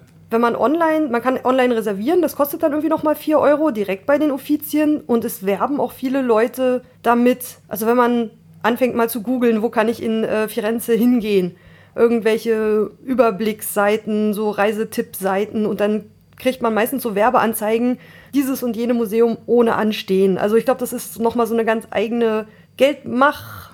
Ja. Art, also zu sagen, ähm, hier ist viel Tourismus, hier kommen viele Leute für die Museen und wir geben euch Tickets ohne Anstehen. Aber draußen stand extra auch ein Schild von den Offizien, dass man Tickets nicht von Dritten kaufen soll, sondern wirklich nur über die offizielle Seite oder eben Firenze Card, weil die Preise sonst höher sind und teilweise auch gefälschte Tickets wohl im Umlauf sind. Da warnen die extra davor. Ja, ich glaube, das war jetzt nicht das, was ich meinte. Auf diesen Webseiten, wenn da steht ohne Anstehen, das sind ja nicht die Leute, die am Automaten stehen und fragen, so, hey, brauchst du noch ein Ticket? Ich habe eins, was auf den Boden gefallen ist. Vielleicht soll ich noch kurz sagen, was die Offizien eigentlich sind und warum das so begehrt ist. Äh, weil jeder sagt, man muss in die Offizien gehen. Ich weiß nicht, das ist so eine Regel. Es ist obligatorisch. Man muss, wenn man in Florenz ist, in die Offizien gehen. Es ist eine große Kunst- und Skulpturensammlung, also Gemälde und Skulpturen hauptsächlich. Und äh, es war eine Sammlung der Medici. Wurde die von denen angefangen? Ja, ich glaube, ja. Oder ergänzt? Das waren ja deren Bürogebäude ursprünglich, also die Offizi. Ach ja, off die offiziellen Genau. Räumlichkeiten. Und das ist dann nach und nach ist das dann zu einem, ja, einer Kunstsammlung aus- und umgebaut worden. Also man bekommt zu jedem Einzelstück ähm, Informationen, wie die da hingekommen sind. Das kann man, glaube ich, gar nicht so ganz verallgemeinern. Ähm, genau, es ist eine große Kunst- und Gemäldesammlung und da muss man hin. Und ich hatte auch gelesen, dass da irgendwie äh, man theoretisch auch drei Tage verbringen könnte und man sollte sich vorher raussuchen, was man ansehen will. Und ich glaube, mit die Methode haben wir so ein bisschen unbewusst gemacht, dass wir auf den Plan geguckt haben, was interessiert uns, welcher Künstler und ein bisschen losgelaufen sind. Äh, wir waren aber eigentlich gerade noch am Sicherheitscheck. Ähm, genau, also man muss durch so einen Metallscanner und muss dann wirklich Tasche durch, man selber durch, ähm, Handy auf so ein extra Ding legen. Und dahinter gibt es dann nochmal so eine Schleife, wo man immer noch in der Schlange bleibt, ähm, wo man sich einen Audioguide holen kann. Für stolze 6 Euro und man muss seinen Pass oder Ausweis hinterlegen. Was ich ein bisschen befremdlich fand. Weil ich meine, ohne das Ding, na gut, wird, man wird ja nicht mehr kontrolliert, also zumindest äh, innerhalb EU nicht mehr, aber fand ich nicht ganz so geil, dafür 6 Euro zu bezahlen und auch noch meinen Ausweis dahin zu legen. Ja, zumal der Audioguide ja meistens immer ohne Pfand ausgängig bekommst, weil was willst du mit dem Ding sonst anfangen außerhalb des Museums? Genau, das war so ein Paddel, was man sich ans Ohr hält. Leider ohne Klinkenanschluss. Wir hatten extra unsere Kopfhörer diesmal dabei und äh, hätten gern unsere eigenen da angeschlossen, um nicht sich das Paddel von, wo schon viele Leute ihr Ohr drin hatten, äh, sich das auch nochmal ins Ohr zu stecken. Ja, und man hat die Hände frei. Ja, das wäre auch schön gewesen, da hätte man sich umhängen können. Geht bei den Dingern leider nicht, da könnt ihr die Kopfhörer dann doch zu Hause lassen. Wenn man sich dann für entweder ein Audioguide, es hätte auch einen Videoguide gegeben. Wie so ein Videoguide funktioniert, weiß ich echt nicht. Das wären auch acht, das wären dann 8 Euro gewesen und auch Pass oder Ausweis Ist, hinterlegen. ist auch nicht drin in der Firenze-Karte, also muss man nochmal extra Ja. zahlen. Und wir haben uns zwei Audioguides geholt. Vielleicht hätten wir uns doch äh, einen teilen sollen, hätte, glaube ich, gereicht. Die Texte waren relativ kurz und knapp. Und auch nicht bei jedem Kunstwerk, sondern eher räumeweise, weil das ja viele kleine Räume sind und es war jetzt nicht zu jedem Kunstwerk gab es was anzuhören. Gehen wir erstmal noch weiter fertig rein. Wenn man am Audioguide-Stand vorbei ist, musste man dann nochmal an so einer Dame vorbei. Die hatte dann den Scanner, womit man dann die Karte endlich äh, vom Handy gescannt hätte. Oder wenn man die Firenze-Karte äh, auf Papier gehabt hätte, dann hätte man da die wahrscheinlich vorzeigen müssen. Und dann bekommt man so ein Zettelchen, was man dringlichst äh, aufbewahren sollte, weil das muss man irgendwie beim Rausgehen aus dem Museum auch nochmal vorzeigen. Was mich ein bisschen verwirrt hat. Ich weiß nicht, ob sie uns dann hätten da behalten. Oder ob man nochmal hätte nachlösen müssen. Ja, wir mussten ja dann erst noch unsere App wieder starten, aber in der Zwischenzeit hat sie uns schon durchgewunken und ging dann wahrscheinlich zu lang. Also so richtig mit drakonischen Maßnahmen war das dann wahrscheinlich nicht verbunden. Vielleicht wollten die einfach nur sehen, dass man das Ticket noch hat und jetzt nicht irgendwie sich reingeschmuggelt hat. Aber Wie- am, am Schluss ist es dann eigentlich auch egal. Ja, ich meine, dafür, dass es irgendwie normal 20 Euro kostet, plus 4 Euro online, dann zahlst du irgendwie nochmal äh, 6 Euro für den Audioguide, dann hast du schon mal äh, 30 Euro da ausgegeben für einen. Mhm. Also ich finde es schon ganz schön teuer. Es war aber auch beeindruckend. Also ähm, wir waren jetzt, dafür werden uns manche schelten, wir, wir haben es irgendwie in, ich glaube, zweieinhalb, zweieinhalb Stunden geschafft. Ja, die Sachen anzugucken, die uns halt interessiert haben und wo wir halt noch aufnahmefähig waren. Es gibt zwei große Stockwerke, die jeweils diese U-Form, Hufeisenform äh, des Gebäudes nachgehen. Man muss im zweiten Stock beginnen. Das hat uns erst irgendwie verwirrt, weil man läuft erstmal im ersten Stock an so einer Baustelle vorbei, wo Leute sitzen und aufpassen, dass keiner reingeht. Dachte schon, oh, ist jetzt der erste Stock irgendwie komplett gesperrt oder was ist hier los? War aber nicht. Also man, steht dann irgendwo auch im Flyer, äh, hatte Martin dann irgendwo gefunden, ähm, dass man im zweiten Stock anfängt und ganz hinten runter geht, um dann in den ersten Stock zu gelangen und von da geht es dann wieder nach unten raus. Es knuddelte sich dann am Anfang gleich ein bisschen. Also wir waren, wie gesagt, sehr früh, es war noch gar nicht so voll. Und irgendwann haben wir dann gesagt, dass wir ein Stück vorgehen. Also man landet dann erstmal in so einem, in so einem großen Gang, von dem parallel immer ins Innere rein, glaube ich, äh, viele kleine Räume waren. Die sind teilweise miteinander verbunden. Teilweise sind das so kleine Kabinette, die einfach nebeneinander sind, wo man immer so rein rausgeht und dann immer so sich durchschlängelt. Und wir haben irgendwann den ersten Teil des ersten Geschosses übersprungen und sind ein Stück nach vorne gelaufen, weil da war es einfach noch wunderbar leer. Das war sehr angenehm. Hm, das hat mir auch gefallen. Also mache ich ja eh meistens in Museen oder versuche ich immer zu machen, dass ich ähm, so ein bisschen am Ende beginne. Das habe ich mir irgendwann so angewöhnt, weil ich denke, äh, die Sachen, die ich am Ende sehe, da bin ich dann immer schon so erschöpft vom Museum und die sind es vielleicht auch wert, betrachtet zu werden. Deswegen fange ich eigentlich ganz gerne hinten an und gucke mir dann, was mir so auffällt. Das äh, ja, ist auch so eine eigene Marotte. Weißt du, sonst läuft der Statue, die dann, wo dann zum Schluss immer alle vorbei rennen, dann läuft so eine kleine Träne runter. Das ist so das Geheimnis der weinenden Statuen. Das gibt es doch öfter mal irgendwie. Weil die ganz am Schluss stehen? Genau. Ja, ich finde das, find das immer ganz interessant. Zumal man dann irgendwie früh da ist, geht man erstmal an allen vorbei und den ganzen Schulklassen und den ganzen Erklärgruppen, die vorne anfangen und arbeitet sich dann von hinten nach vorne. Das kann manchmal auch ganz interessant sein. Genau, ganz hätten wir es jetzt nicht hingekriegt, sonst hätten wir ja gleich bis runter gehen müssen. Ja. Aber wir sind dann im ersten Stock relativ weit nach hinten, da war es wirklich noch ruhig. Irgendwie sind sofort alle rein, standen dann da erstmal dumm rum, haben erstmal den Audioguide angemacht, da gab es erstmal dieses Einführungsding und dann gehen so ein Stück nach rechts und dann sofort in den ersten Raum und der war irgendwie gleich mega voll und der nächste dahinter auch und da, ab dem dritten wurde es dann irgendwie signifikant leerer. Wir sind dann quasi einmal um, das, um die U-Kurve rum und haben dann quasi mit dem Parallelgang angefangen. Haben dann bestimmt noch irgendwas verpasst. Wir sind dann auch zwischendurch noch mal wieder ein Stück zurückgegangen und haben uns noch mal was angeschaut. Immer wenn dann gerade mal eine Reisegruppe, von denen da doch ziemlich viele unterwegs sind, äh, gerade an uns vorbei ist, dann schnell raus und dann in den Raum, wo sie gerade irgendwie waren, um zu schauen, was es dann da irgendwie gab. Es war zum größten Teil nach Künstlern sortiert. Also dann gibt es dann so ein Kabinett zu Kranach. Da sind dann dreiviertel Kranach und noch so zwei, drei andere aber nicht überfüllt. Keine Ahnung, was ist in so einem Kabinett drin? Dann irgendwie fünf bis zehn Bilder, je nachdem, wie groß die sind. Ja, also es sind jetzt keine Säle, das sind wirklich so kleine Kabinette, wo dann so 10, 15 Bilder maximal vielleicht drin hängen. Also ich fand so ein bisschen wie Berlin, die alte Nationalgalerie. Also es ist nicht voller gehängt oder so. Man kann sich da schon ganz gut so nebeneinander stellen. Die Texte dazu sind immer auf Italienisch und Englisch. Und äh, den Audioguide hatten wir uns auf Deutsch geholt. Die haben sich jetzt nicht groß wiederholt es gab dann halt genau zu ausgewählten Sachen, da war dann dieses kleine Symbol oben dran. Ich habe erst gedacht, so, hä, finde ich das nicht, sehe ich das nicht? Äh, aber es waren halt eigentlich wirklich nicht wahnsinnig viele. Und ich muss sagen, der Audioguide war in der Hinsicht schon hilfreich, weil er dann wirklich zum Werk was erklärt hat, weil die Texte an den Bildern eher was gesagt haben, wie das Bild in die Sammlung gekommen ist. Was aber auch oft im Audioguide thematisiert wurde. Also aber inhaltlich wurde selten ja. mal zu bestimmten Bildern, dass dann gesagt wird, ja, und hier ist das wird das Jesuskind von Josef äh, zu Maria rübergegeben und sehen Sie doch mal hinten die Jünglinge, ähm, die symbolisieren dies und das und im Vordergrund sehen Sie noch dies und jenes und ähm, aber das war nicht bei jedem Bild. Und es war aber auch nicht in den Texten. Also in den Texten habe ich sowas nicht gelesen. Also es war wenig Reinführung in den Hellenismus oder äh, äh, äh, äh irgendwelche anderen Genres der Skulpturen oder der Gemälde, sondern es ging wirklich um die Geschichte der Sammlung kam dann hier, war lange verschollen und kam dann wieder und hängt jetzt hier oder so. Also so, man konnte das dann immer nachvollziehen. Äh, manche Sachen kannte man auch einfach. Es gab diese Skulptur, ich kenne, ich habe mir die Namen jetzt echt nicht merken können. Die Lakon? Ja, genau. Ähm, Lakon, die immer in den Büchern ist, wenn es um Hellenismus geht. Das ist mal so dieses Beispiel. Und dann da mal davor zu stehen, das fand ich schon ziemlich beeindruckend. Oder in dem Kranachraum das Adam und Eva Motiv. Das hat mich damals inspiriert in dem Buch für meine Abschlussarbeit im Kunstleistungskurs. Da habe ich auch Adam und Eva gemacht. Und ich glaube, das waren war dieses, diese zwei Bilder, die mich damals inspiriert haben, auch sowas in die Richtung zu machen. Und das war auch toll, da mal vorzustehen. Mal Botticelli oder im Als wir dann im ersten Geschoss waren, sind wir als erstes vorgeprescht äh, zu Leonardo. Den wollte ich noch sehen, aber die Idee hatten auch ein paar andere. Aber Leonardo da Vinci. Da hatten sie auch was Schönes gemacht. Da haben sie ein Gemälde restauriert. Ähm, sowas ähnliches gab es, glaube ich, auch mal in der Nationalgalerie. Mhm. Äh, wo sie gezeigt haben, wie sie quasi das alte Werk von seinem ganzen Schmutz und Dreck und den ganzen Firnissen befreit haben und dann restauriert haben.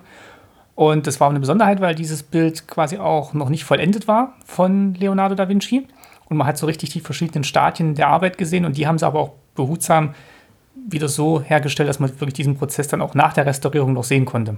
Und da gab es dann auch so eine Reproduktion davon, wie es wohl aussah, als sie es gefunden haben. Also total dunkel, braun, verdunkelt und man hat überhaupt nichts mehr erkannt.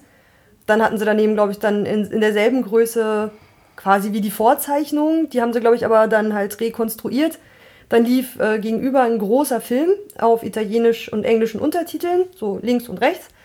Da wurde dann echt gezeigt, so im Zeitraffer, was mehrere Stunden dauert, wie sie da mit ihren Wattestäbchen sitzen und das da abpolieren und dann irgendwie eine Figur so ein bisschen freigekratzt haben.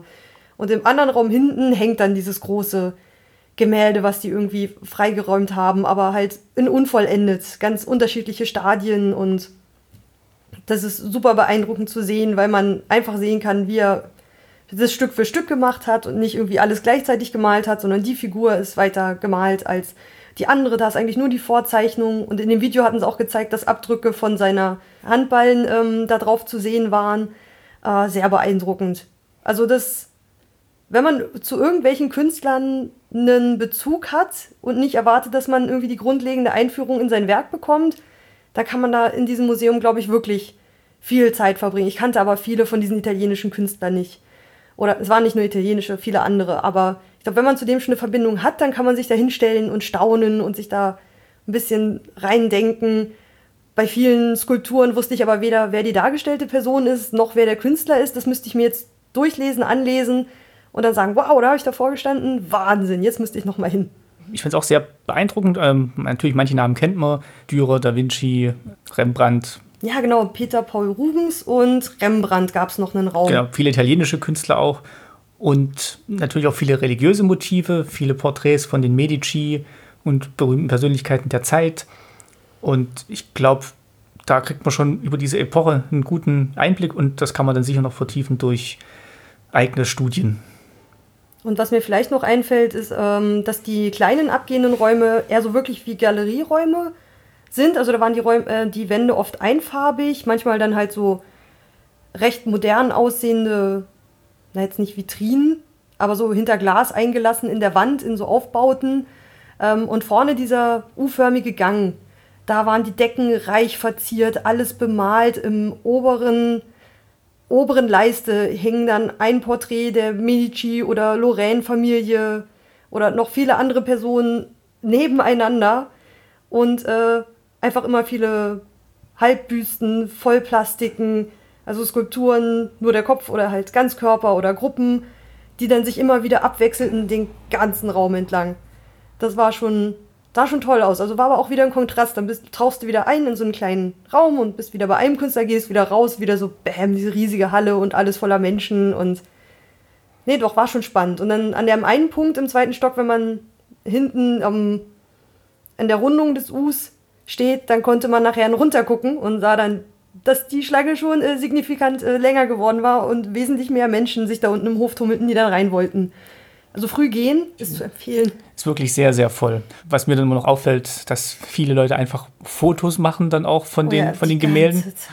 Und ich mich dann immer frage, warum? Weil die Bilder gibt es wahrscheinlich besser in irgendwelchen Drucken oder Google, Art, Google Arts and Culture. Und bei vielen, also habe ich mehrmals gesehen, dass die wirklich hin an den Bild Foto gemacht, weitergelaufen. Die haben sich das Bild noch nicht mal richtig angeguckt. Also entweder setzen sich dann zu Hause wirklich akribisch hin und gucken dann nochmal die ganzen Details durch, aber ich finde, dafür hätten sie jetzt nicht die 20 Euro Ticket kaufen sollen, hätten sie lieber ein schönes Bildband im Shop kaufen sollen und dann hätten sie den gleichen Effekt gehabt. Also das verstehe ich immer nicht, warum, warum Leute Fotos machen in Galerien. Ich, also wenn man wenigstens so den, den Namen abfotografiert oder so, damit man weiß, wonach man danach äh, vielleicht nochmal suchen sollte oder nachrecherchieren sollte, das stört halt ein bisschen. Gerade viele, es sind halt viele asiatische Reisegruppen da und bei denen sind die Kameras ja oft so eingestellt, dass du den Ton nicht ausmachen kannst. Mhm. Ähm, so auf Werkseinstellungen, weil man halt verhindern will, dass ähm, heimlich fotografiert wird. Und das kriegt man halt mit, der macht halt die ganze Zeit klick, klick, klick, klick, klick, klick, piep, klick, klick. Und ich so, mm. ich war irgendwann ein bisschen gestresst und mir haben die zweieinhalb Stunden erstmal gereicht. Vielleicht würde ich irgendwann noch mal im Herbst oder Winter äh, eine Florenzreise machen oder so und hoffen, dass da weniger Leute da sind, so Nebensaison. Das würde ich vielleicht irgendwann noch mal ausprobieren.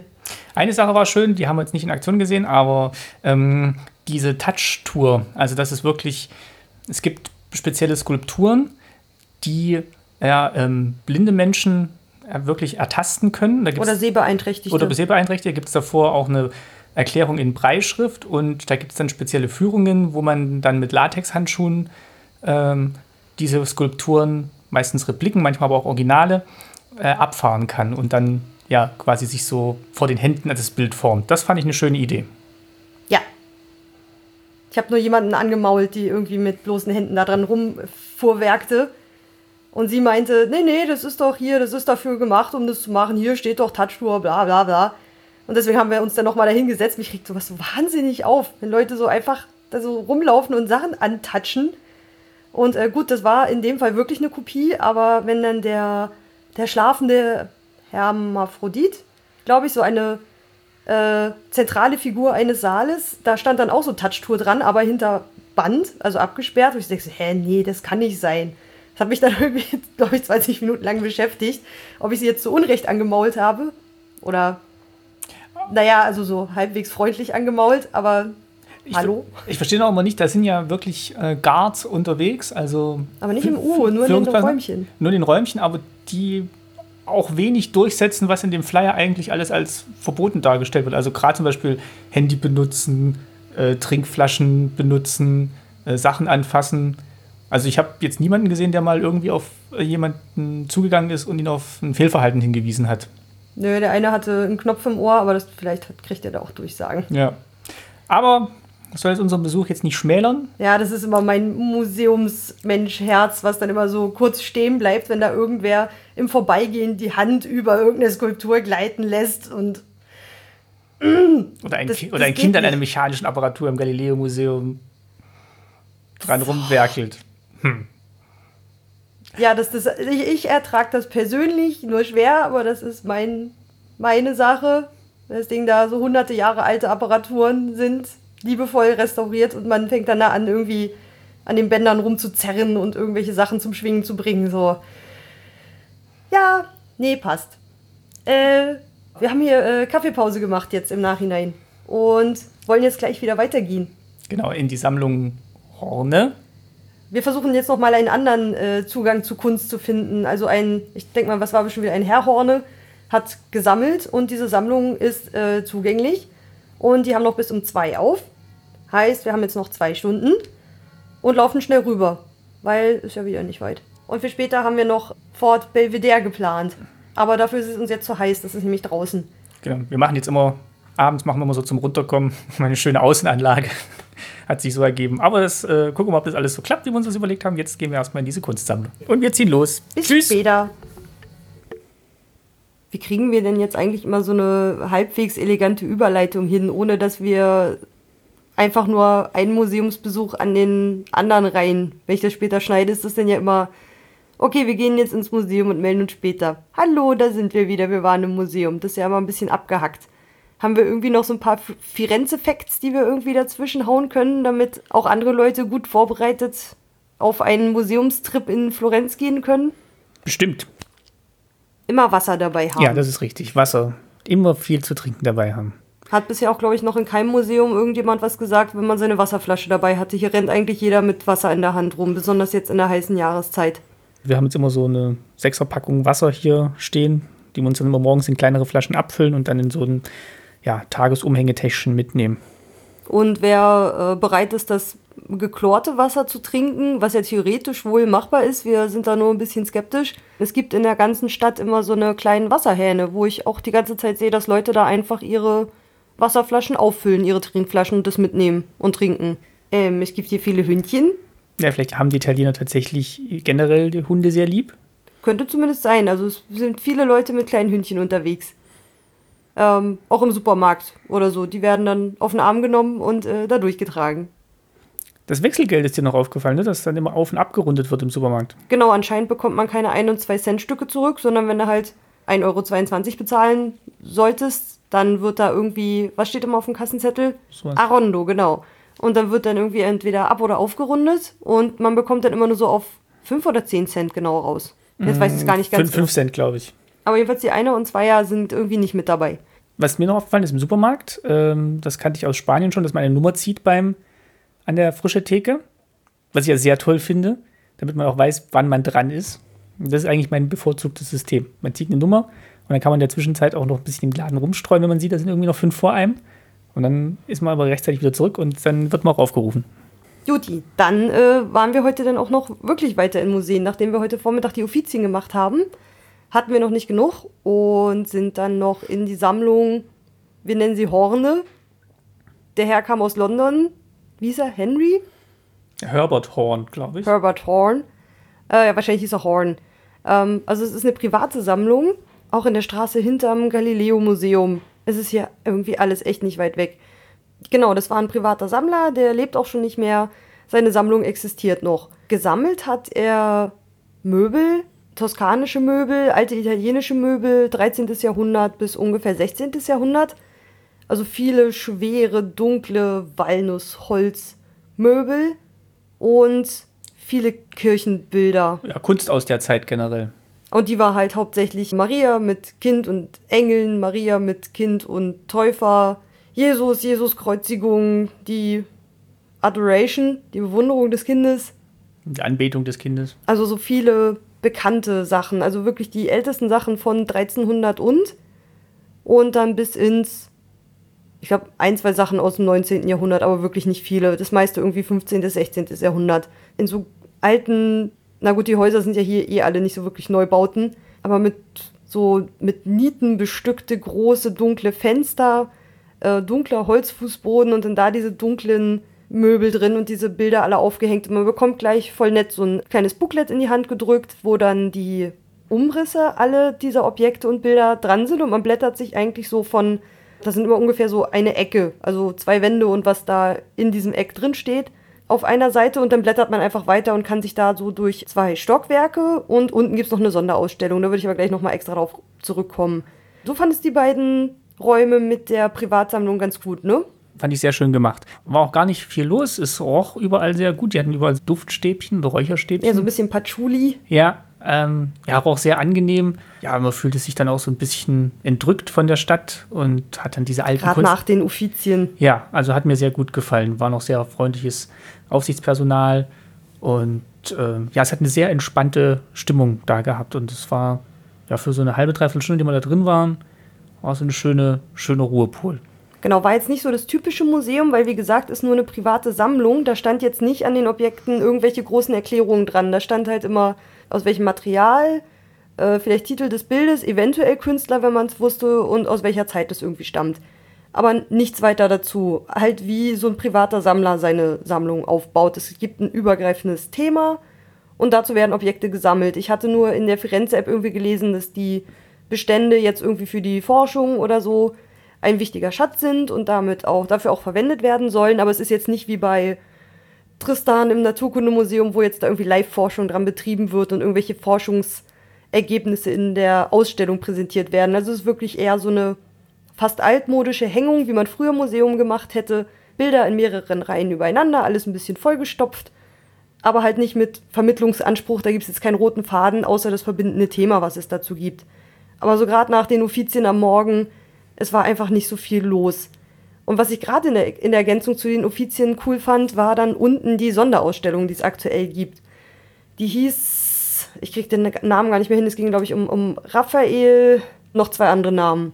Michelangelo? Auf jeden Fall ging es um Skizzen von diesen Künstlern. Genau, also wen ich noch aus den Uffizien wiedergefunden hatte, waren auf jeden Fall Raphael, Rubens und Rembrandt.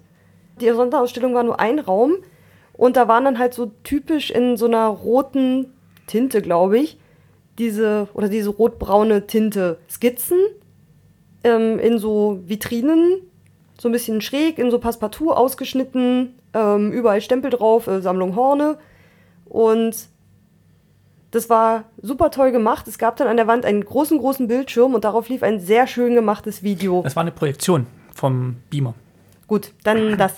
Äh, da lief ein Video an einer großen Wand und ähm, da sah man auch noch mal diese Zeichnung. Also es waren relativ viele, aber die liefen da so nach und nach durch. Da hat man dann, wenn man da länger drin stand, auch gemerkt, ähm, ah ja, hier, die habe ich doch eben gerade in, in der Vitrine gesehen. Und dann war so wie, wie wenn Wassertropfen drauffallen und dann hat sich das so ausgebreitet und dann hat man gesehen, wie auf dieser Zeichnung das Gemälde entstanden ist, was dann auf Grundlage dieser Skizzen, Studien, äh, Gedanken wirklich dann entstanden ist. Das war manchmal nur so in dieser Tropfenform, manchmal umgekehrt, dass das Gemälde da war, dann fielen Tropfen drauf und dann hat man quasi die Zeichnung darunter gesehen und manchmal auch so Side by Side, dass man das irgendwie nebeneinander gesehen hat, nochmal im Detail. Und das war wirklich schön. In den Vitrinen waren jetzt keine Gemälde, sondern wirklich nur die Skizzen. Und die konnte man sich dann ganz genau angucken. Da stand keine Gruppe um einen rum, da stand niemand, der das abfotografiert. Da drin durfte man auch nicht fotografieren.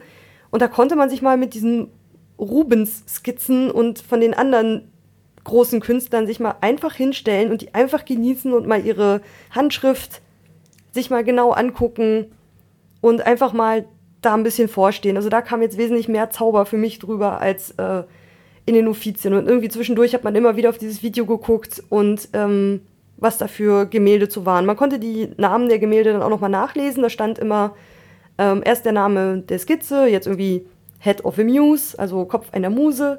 Und daneben stand dann immer Referenzgemälde Reference Object. Also wo es, wo es verwendet wurde, dieses genau, Detail. Genau, das Gemälde. So haben wir es uns zusammengereimt. In welchem Gemälde das wirklich dann zum, zur Anwendung kam. Jetzt dieser Kopf einer Muse, es war nur der Kopf, aber den hat man dann später in diesem großen Gemälde wiedergefunden, weil die dann da in der Menge stand, auch so mit dieser Kopfhaltung, ihre Frisur, man hat es genau erkannt. Also das war richtig schön gemacht, obwohl es nur so ein, weiß nicht, Wohnzimmer großer Raum war, wo man sich dann einfach mal aber reinstellen konnte, weil der einfach nicht so überlaufen war. Und da kam man jetzt, also da war wirklich kein Andrang, da kamen wir auch mit unserer Karte, wie so hier, Freelancer-Karte sind wir, können wir rein, kein Problem. Also diesen, diesen Film hätte ich auch gerne nochmal so gesehen. Also ich weiß nicht, ob es den irgendwo mal online gibt, aber. Wenn man da nicht fotografieren durfte. Den fand ich, den fand ich sehr schön gemacht. Von dir, für dich als, als Marketingmenschen. Ja, als Ästhet. Dann wollten wir eigentlich über die Brücke drüber. Das war nicht ganz in der Nähe vom Museum Galileo, das war quasi eine Brücke weiter. Und da quasi auf da der, die Straße hoch. Genau, und auf, ja, die Straße hoch. Und auf der einen Seite war quasi die Sammlung äh, Horn, Horne und auf der anderen Seite der Brücke wäre das Museum Bardini gewesen. Das hatte ich aber falsch geguckt, das hatte heute zu, ähm, also geschlossen. Und wir sind stattdessen dann weitergelaufen auf der gleichen Seite, weil wir haben noch mal in der App geguckt und wir Man haben gesehen. kann da immer drücken äh, Near You und dann kann, guckt da, was so für Museen bei dir in der Nähe sind. Genau, da gibt es nämlich noch eine Villa Bardini und einen Garten Bardini. Genau, gehört beides zusammen. Und irgendwie genau in der Verlängerung der Straße, wo wir wohnten und wo auch Galileos altes Haus war und äh, wo auch Fort Belvedere ist. Das war halt auch so, so unsere, sowieso unsere Ecke. Und dann dachten wir, ach, nochmal so Garten. Garten wäre doch jetzt nochmal schön, so ein Garten am Tag. Da stand man sogar schon davor am äh, Sonntag, als wir, den, als wir unsere kleine Stadtbegehung gemacht haben und wussten gar nicht, dass das dann, also wir haben dann noch einen anderen Weg dahin gefunden und waren dann erstmal ein bisschen überrascht, dass es jetzt die gleiche Straße ist, aber standen wir tatsächlich schon davor und jetzt sind wir dann heute auch reingegangen. Und ich hätte überhaupt nicht erwartet, was sich dahinter noch so verborgen hat. Also klar, vorne war so ein großes Plakat und ich fand das auch ansprechend, weil da waren so, ich weiß jetzt nicht, ob das äh, wirklich Shaolin-Mönche waren, also in Orange farbenen Kutten und mit so schwarzen Bändern um, den, um die Beine so festgewickelt. Ähm, kann ich nicht mehr genau sagen, aber. Auf jeden Fall aus Tibet. Das fand, sah schon mal sehr interessant aus und es stand halt drüber Steve McCurry, aber ich und äh, Namen. Ich hat, konnte den jetzt überhaupt nicht zuordnen. Und jetzt hat sich dann halt gezeigt, als wir dann in der Villa waren, äh, in der Villa Bardini, äh, dass das halt der Fotograf ist von, also das aktuellste Bild, was glaube ich von ihm sehr bekannt ist, ist das The Afghan Girl, das afghanische Mädchen das war auf der National Geographic. So ein Mädchen mit sehr blauen Augen, die irgendwie den, den Schmerz der ganzen Welt in sich tragen, wenn man ihr so in die Augen sieht. Die sieht sehr beeindruckend aus. Habt ihr bestimmt schon mal gesehen. Also das war jetzt das Foto, was ich von hier so gekannt hätte. Also ein weltberühmter Künstler, von dem ich schon ein, zwei Bilder gesehen hatte und auch wahrgenommen hatte, aber dessen Name mir jetzt nichts gesagt hat, sonst wären wir wahrscheinlich sofort in diese Ausstellung gegangen. Ist halt eine Sonderausstellung gewesen und die war relativ groß. Da waren wirklich viele seiner Fotos in groß und in super toller Auflösung in einem Gebäude, wo du an jedem Fenster oben stehst und über die Toskana und über Florenz gucken kannst. Also es ist Wahnsinn. Der Blick nutzt sich auch irgendwie nicht ab. Gerade wenn man so den, bei uns muss man immer die zum Ferienhaus so einen steilen Anstieg hoch durch so eine sehr enge Gasse, wo dann immer die Autos so richtig so Schwung nehmen, um hochzugehen und da darf auch gerade keiner irgendwie im Weg stehen. Da müsste dann halt schnell springen, sonst rutscht das Auto rückwärts einfach irgendwie wieder runter. Also man war relativ weit oben und hatte einen super Blick über Florenz und konnte auf der anderen Seite sich dann halt diese Bilder angucken, diese Fotografien, die er gemacht hat. Fängt an mit den Bildern, die er damals in Afghanistan gemacht hat, als er sich mit so einer Gruppe illegal hat ins Land schmuggeln lassen und die Bilder dann rausgeschmuggelt hat und die dann in der New York Times veröffentlicht wurden. Und da ging es dann los mit seiner Bekanntheit, dass er irgendwelche Preise bekommen hat, deren Namen ich jetzt vergessen habe, aber wunderbare Fotografien, teilweise wirklich schön, teilweise wirklich auch sehr, sehr berührend. Ich weiß nicht, ich erinnere mich noch an das von dem kleinen Jungen, der irgendwie Rotz und Wasser heulen sich diese Pistole an den Kopf hält. Oh, der tat mir unglaublich leid. Äh, dann aus vom, vom 9-11, glaube ich, als die Tower eingestürzt sind, wo er anscheinend zufällig da war. Ähm, oder bei der Sprengung danach, das habe ich nicht so ganz verstanden. Also die Ausstellung war leider in Italienisch. Wir haben mit Google Translator, äh, man konnte sich ins Wi-Fi einwählen. War wieder äh, gutes Internet endlich mal. Ähm, und dann hat Martin das abfotografiert und dann konnte man die Texte, die auf Italienisch waren, zumindest mal so grob ins Deutsche übersetzen. Und damit konnten wir da ein bisschen weiterarbeiten. Aber da waren dann halt wirklich auch Bilder dieser Shaolin-Mönche, worauf ich eigentlich zuerst angesprungen bin. Und dann natürlich das, das, Afghan das afghanische Mädchen, aber auch viele andere Personen und Gebiete, China, Indien, äh, Malaysien, alles mögliche. Viele asiatische Länder waren dabei, Tibet. Super toll gemacht. Also war wirklich begeistert. Das war nochmal so, weiß nicht, hat das jetzt mehr Eindruck hinterlassen als die Uffizien? Es war halt anders. Es sind halt Fotografien und in den Offizien waren es ja mehr Gemälde, wobei die äh, Fotografien von McCurry auch ja wie gemalt eigentlich aussehen, weil er halt sehr kraftvolle Bilder macht, sehr kraftvolle Farben verwendet. Ich glaube, da gab es auch mal die Diskussion, wie sehr er seine Bilder nachbearbeitet. Also gerade die Augenfarbe des afghanischen Mädchens war dann lange irgendwie die Diskussion, ob das wirklich die Originalaugenfarbe war und wie sehr so ein, so ein Pressefoto, so ein dokumentarisches Foto verfremdet werden darf. Aber ich glaube, nachdem ich jetzt so diese ganzen Bilder gesehen habe, ist das einfach sein Stil und er arbeitet das halt dann mit Farben und mit ja, so ein bisschen Nachbearbeitung noch raus, was er eigentlich sagen will, diese Porträts, dass die dann wirklich so kraftvoll für sich stehen. Also hat mir sehr, sehr gut gefallen. Und man hatte auch einfach mal ein bisschen Zeit, da war auch, keine Ahnung, da waren noch fünf andere Leute irgendwie auf der Etage, mit denen man sich kaum ins Gehege kam und man hatte einfach mal Zeit, sich da vorzustellen und äh, das einfach mal wirken zu lassen und versuchen nicht zu weinen, wenn man da vor dem jungen Bild stand oder das in den Offizien, da muss es nur aufpassen, dass, de, dass dir keiner in die Hacken tritt. Und da hatte man einfach mal auch mal Zeit, um sich da reinzuversetzen und reinzudenken und ähm, ah, das war schon prima. Also Offizien war auch super beeindruckend und große Kunst, große Künstler und Meisterwerke, die man sich einfach angucken konnte. Und dann gab es dann halt diese Momente, wo man jetzt einfach auch mal Ruhe hatte. Äh, es gab noch eine andere Etage, die da drunter. Da sind wir aber nur mal schnell durch. Das war, glaube ich, ein toskanischer, italienischer Maler, von dem ich vorher noch nichts gehört hatte. Waren auch ein paar beeindruckende Gemälde dabei, aber da waren wir nachher noch schon ein bisschen durch. Und zudem hatten wir jetzt, glaube ich, keinen Bezugspunkt. Deswegen äh, würde ich den jetzt glatt mal überspringen, also weil wir uns oben auch in der obersten Ausstellung relativ lange aufgehalten haben. Hat aber auch sehr schöne Bilder gemalt, also waren sehr. Teilweise ein bisschen creepy, da saßen dann mal noch so ähm, Stoffpuppen, äh, die auch auf einem Gemälde aufgetaucht sind oder auf zweien, die saßen dann da irgendwie rum. Vielleicht waren das die Originalrequisiten, aber ich kann jetzt echt nichts dazu sagen, wo der herkam, wie der Name war hm. und was der so gemacht hat. Aber es waren ein paar große, ich glaube, Ölgemälde die teilweise auch sehr aussagekräftig waren von den Personen, die da drauf waren. Aber es war relativ klein und ähm, da hat es dann irgendwie nicht mehr für gereicht. Nach der Curry-Ausstellung war ich jetzt erstmal, McCurry, war ich jetzt erstmal ein bisschen durch. Und dann konnte man, wenn man aus, dem, aus der anderen Seite des Gebäudes äh, rausgegangen ist, in den Garten Badini noch gehen. Den haben wir genutzt, um nach unseren Museumsbesuchen einfach mal ein bisschen abzuschalten, und ein Milchshake zu trinken. Der war sehr lecker. Und ähm, durch einen begrünten Laubengang zu wandeln, ähm, noch irg auf irgendwelche Brunnen zu treffen oder noch irgendwo raufzusteigen. Also hier ist viel bergauf, bergab. Meine Beine sind langsam so müde.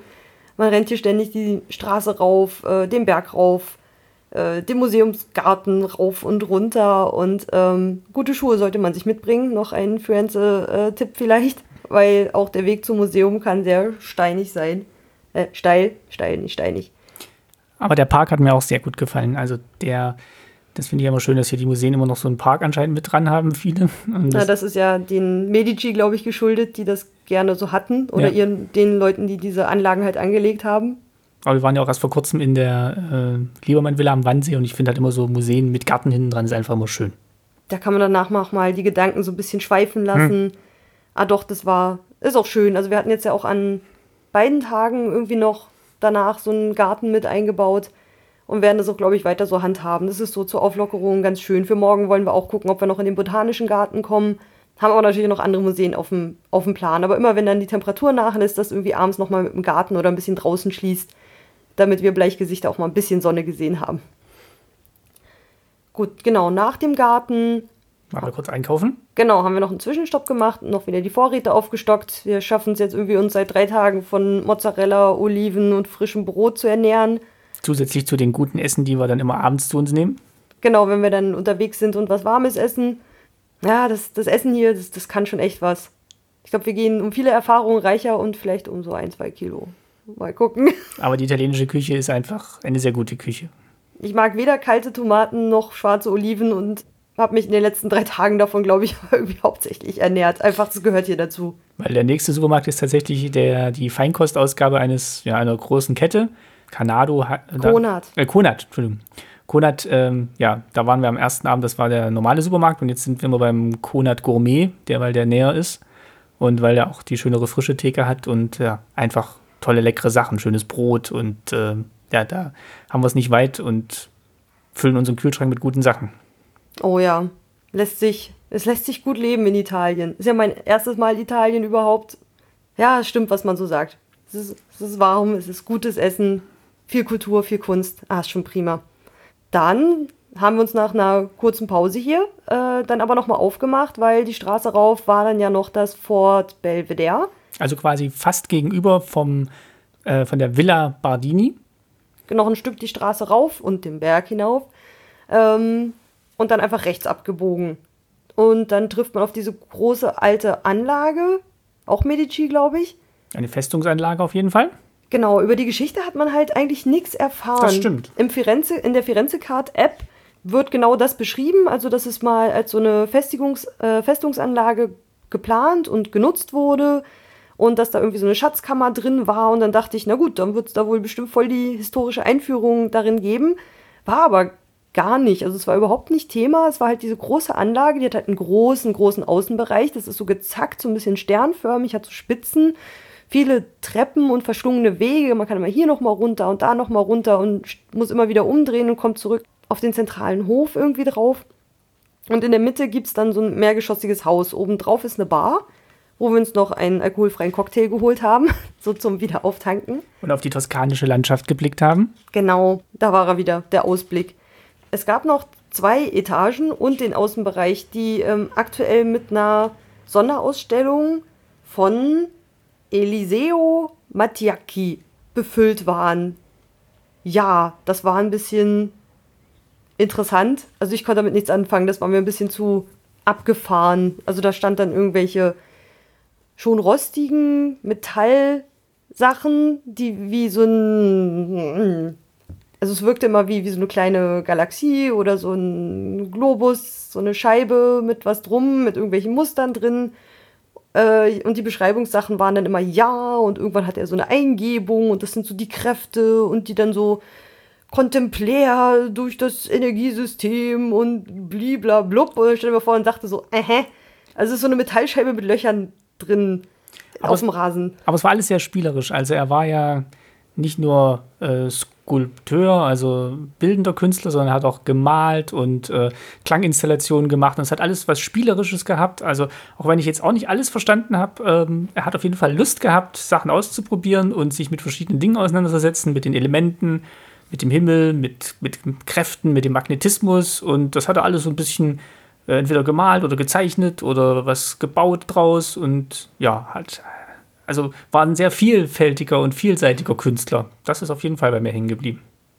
Und ich hatte das Gefühl, dass seine Kunstwerke irgendwie ein bisschen mehr dazu gemacht gewesen wären, dass Menschen damit interagieren, aber sie lagen jetzt halt so rum und man durfte da nichts mitmachen. Zum Beispiel sein, das große ähm, Ausstellungsstück, worum es eigentlich geht, ist der Gong. Und da hängt dann irgendwie in so einem Durchgang ein riesiger Gong, aber den darf man halt nicht gongen. Aber eigentlich geht es um den Ton und wie er vibriert und wie er sich mit dem Raum um ihn verbindet und alles flirren lässt. Ja, aber wenn man ihn nicht schlägt, wie soll man das erfahren? Oder es lag so, äh, so eine große gelbe ähm, Tube, ähm, Röhre. Die, weiß nicht, wir kennen sie von der, zum Beispiel von der Seidenstraße auf dem Chaos Communication Kongress, wo dann immer so die äh, Rohrpost durchgeschickt wird. Und die sollte mit sich geschlossen sein und es war ja dann so ein in sich abgeschlossener Raum gewesen. Das macht ja noch Sinn, weil da innen drin ist Raum und es wäre aber so ein, ein unendliches abgeschlossenes Röhrending sie gewesen und man sollte diesen Raum dann verändern. Aber er lag halt da und man durfte den jetzt halt nicht anfassen. Und da stand noch so eine Leiter, da hätte man ihn drauf drapieren können und so Kram. Ich glaube, also vieles von seinen Sachen wäre vielleicht spielerischer gewesen. Und so klang es jedenfalls in seinen Texten. Also es ist eigentlich so, so ein erfahrenes mit dem Raumspielen gewesen wäre, aber man durfte halt nicht. Ähm, nur irgendwelche Repräsentanten bei der Venice Harsh, hat uns die eine Dame noch erklärt. Ja, wo, wobei ich jetzt gesehen habe, der ist natürlich auch schon ein ähm, bisschen was älter, der Künstler. Der ist ja 1940 geboren. Ähm, ich glaube, der lebt noch, aber der wäre ja jetzt dann auch schon äh, an die 80 Jahre alt. Da drehen Künstler doch erst so richtig auf. Aber vielleicht hat er nicht mehr die Kraft gehabt, den Gong zu gongen. Ja, das, vielleicht wäre es gut, wenn Besucher den Gong gongen und dann erleben, wie das Ding wirkt. Aber, also es hat zumindest es war für den Abend war es auf jeden Fall sehr schön mit dem Abendlicht, das dann über diese Festung fiel und dann ist man durch den Garten und hat äh, Garten gelaufen und hat ja so ein bisschen geschmunzelt über die Kunst dieses ja. Man hatte was zum drüber reden. Der sieht auch hier sieht so ein bisschen aus wie Hermann van Ween, also so ein bisschen also so ein, der, der, der, lustige Onkel. Der macht dann so ein bisschen Kunst und äh, wahrscheinlich tue ich ihm jetzt völlig unrecht, weil es ein sehr politischer Künstler ist in, der, in Wirklichkeit, aber ähm, es hat, es war ein schöner Ausklang für diesen Tag. Das auf jeden Fall. Und anscheinend wird halt dieses riesige Gelände, dieses historische, bedeutende und krass, krass gestaltete Gelände mit seinen ganzen Irrungen und Verwirrungen ähm, für solche zeitgenössischen und äh, temporären Ausstellungen genutzt, für Künstler als Ausstellungsfläche. Was ich eigentlich auch ganz cool finde. Ich hätte auch gerne ein bisschen was über das Fort Belvedere gelernt. Es gibt noch irgendeine andere Festung hier. Ich weiß nicht, ob es da eine Ausstellung gibt, um da noch ein bisschen drüber zu lernen. Also es war jetzt schon fast überraschend, dass es hier mal ausnahmsweise nicht die ganze Zeit um die Medici ging. Das hat mich echt ein bisschen überrascht. Damit hätte ich jetzt gerechnet. Weil überall anders geht es darum. Joa. Ähm, genau. Wir sind durch. Wir waren äh, noch Tomatensuppe essen und äh, du hattest. Käsemakaroni. Ja, vier Käse und dann hat er dir noch Parmesan angeboten, also ja. hattest du fünf Käsemakaroni. Und dann hatte ich noch äh, Cannelloni Siciliano als Nachtisch war irgendwie, schmeckte wie Liebesknochen, aber in fancy. Und wir hatten Rotwein dazu. Oh ja, und jetzt sind wir echt ganz schön knülle und müde. Und morgen früh wollen wir eigentlich schon aufbrechen. Da soll es nämlich gehen in den äh, Palazzo Pitti. Da geht es nochmal um Kunst. Und dann wollen wir gegenüber ins La Specola. Das, das ist so eine Art naturkundliches Museum und gehört eigentlich, glaube ich, auch wie das äh, zu demselben äh, institutionalen Geflecht wie das anthropologische, was mir ja nicht so wahnsinnig gut gefallen hatte. Aber das La Specula wird einem eigentlich immer empfohlen. Deswegen bin ich sehr neugierig, wie es uns da gefallen wird. Für den Nachmittag eigentlich noch den botanischen Garten. Aber eigentlich machen wir immer so ungefähr vier Sachen am Tag. Und morgen ist ja irgendwie so der letzte volle Tag mit unserer äh, Museumskarte. Da, da, füllen sich auch langsam die Achievements in der Karte. Ähm, witzigerweise auch, obwohl beim Belvedere nicht abgescannt wurde, taucht, die jetzt schon auf, taucht das jetzt schon auf in der Liste der besuchten Museen. Also das liest sich schon imposant, was wir schon alles gesehen haben. Na gut, die ganzen Palazzo Pitti-Sachen, die sind wir noch nicht alle besuchen gegangen. Die werden jetzt äh, auf der Karte mit dem Kugelschreiber abgehakt. Aber ich glaube, bei sieben oder acht Museen sind wir jetzt auf jeden Fall schon. Auf jeden Fall. Und morgen geht's weiter und wir haben durchgerechnet, eventuell schaffen wir übermorgen früh, gilt die Karte noch bis 9.40 Uhr. Also wenn wir morgens uns noch irgendwo reinschmuggeln, schaffen wir vielleicht morgens noch was, aber Martin guckt ein bisschen leidend. Vielleicht können wir uns auch aufteilen, dann können wir noch mehr äh, abhaken an dem Donnerstagmorgen. Aber jetzt machen wir morgen erstmal die Sachen, die wir geplant haben. Und jetzt machen wir für heute erstmal Feierabend. Jawohl. Dann bis morgen. Bis morgen und äh, arrivederci, ciao, buonanotte. Ciao.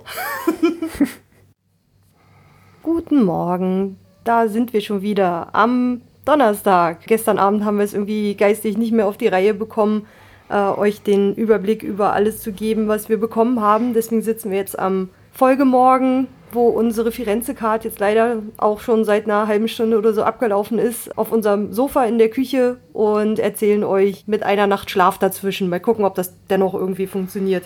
Guten Morgen auch von mir. Genau, Martin ist auch wieder mit dabei. Im Hintergrund hört man irgendwie gerade die, äh, ich glaube, es sind Vögel. Es sei denn, es gibt in Italien irgendwie Zikaden oder sowas. Wir haben das irgendwie noch nicht ganz rausbekommen. Zu bestimmten Zeiten macht es immer dieses Geräusch im Hintergrund. Und irgendwann hören sie auch einfach alle wieder auf.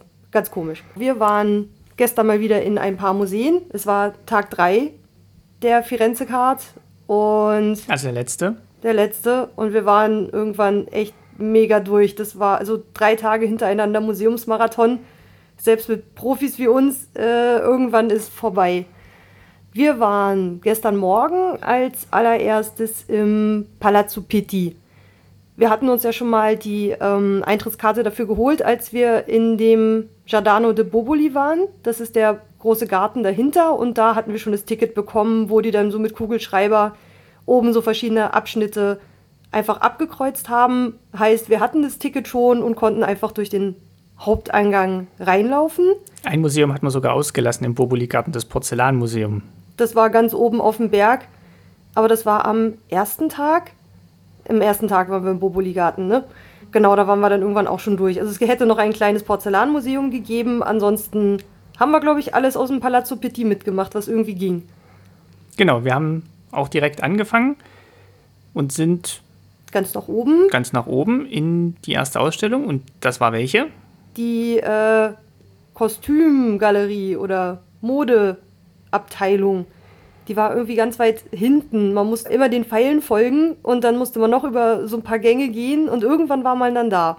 Die hat mir auf jeden Fall schon mal ganz gut gefallen. Die setzte sich auch ein bisschen von den anderen Ausstellungen in dem Palast ab, äh, was wir dann aber später mitbekommen haben. Und es war wirklich schön. Ich mag ja Mode und schöne Kleider ganz besonders gern. Und sie hat mal diesen einen Raum genommen und der wirkte so wie ein Gesamtkunstwerk. Der, die hatten ja auch, glaube ich, immer so andere Farben als Tapeten. Das waren ja immer so eine glänzenden, gemusterten, noblen Stofftapeten. Sie haben halt versucht, verschiedene Kunstrichtungen zusammen auszustellen. Also Mode zusammen mit Gemälden, Innendekoration, Kunst, ähm, Möbeln. Auch, auch mal eine Skulptur. Hm. Genau, also es war wirklich dieser ganze Raum. Immer, es gab eine Farbe, dann gab es irgendwie ein, ein Thema, zum Beispiel äh, Blumen. Ich, glaube, Florales war in dem einen Raum mal ein Thema. Oder Licht und ja, Vulkanausbruch war mal ein Raum. Und dann hatte man dazu dann halt äh, genau in, in der Mode, da standen dann irgendwie so drei bis vier, fünf Kleider, so schön aufgestellt, meistens auf so spiegelnden Displays unten, die dann nochmal das Licht so gebrochen haben an die, an die Wände. Also die Stimmung war schon toll, die Kleider waren toll, die Gemälde waren toll. Und das Ganze zusammen hat eine schöne Atmosphäre geschaffen. Also das fand ich richtig klasse. Besonders, ich habe auch wieder ein, zwei Fotos gemacht von diesem einen Raum, der so ganz alt, barock, Renaissance, also alles samt und schwer und dunkel und äh, einfach so überbordend gestaltet ist. Und dahinter war so ein relativ heller, fast White Room. Nein, nicht ganz, aber so ganz klar und modern. Und da stand dann so direkt hinter der Tür so frontal so ein Kleid, das könnte von Alice im Wunderland von der ähm, Herzdame. Herzkönigin? Herzkönigin gewesen sein. Also es hat schon ein paar schöne Bilder gegeben, also einfach so in seiner Gesamtheit. Da ging es jetzt weniger um dann das eine Kleid, sondern einfach das Gesamte. Also es ist, ist, mir im ganzen Palast aufgefallen. Man kann sich die Sachen gar nicht allein angucken. Es geht irgendwie immer um um das Gesamte, um den gesamten Raum. Als wir dann nämlich weiter sind, ich überspringe jetzt mal kurz die eine, da kommen wir gleich nochmal drauf zurück, die Speed-Ausstellung. Ähm, da gab es dann ja noch die anderen Räume, die da hießen. Die verschwimmen jetzt nämlich auch in meiner Erinnerung irgendwie komplett. Es gab äh, noch die Palatine Gallery und die Royal Apartments. Und ich könnte jetzt gar nicht so genau beschreiben, was da so die, die großen Unterschiede waren. Gab es da noch, noch eine dritte? Äh, nee, ich glaube, das war. Die Gallery of Modern Art war auch so ähnlich, oder? Es waren Skulpturen, es waren Gemälde, äh, es waren die Räume in diesem Palast, die für Herrn, die Herr Pitti damals, glaube ich, in äh, Auftrag gegeben hat. Und ich glaube, die Medici haben es irgendwann weitergeführt.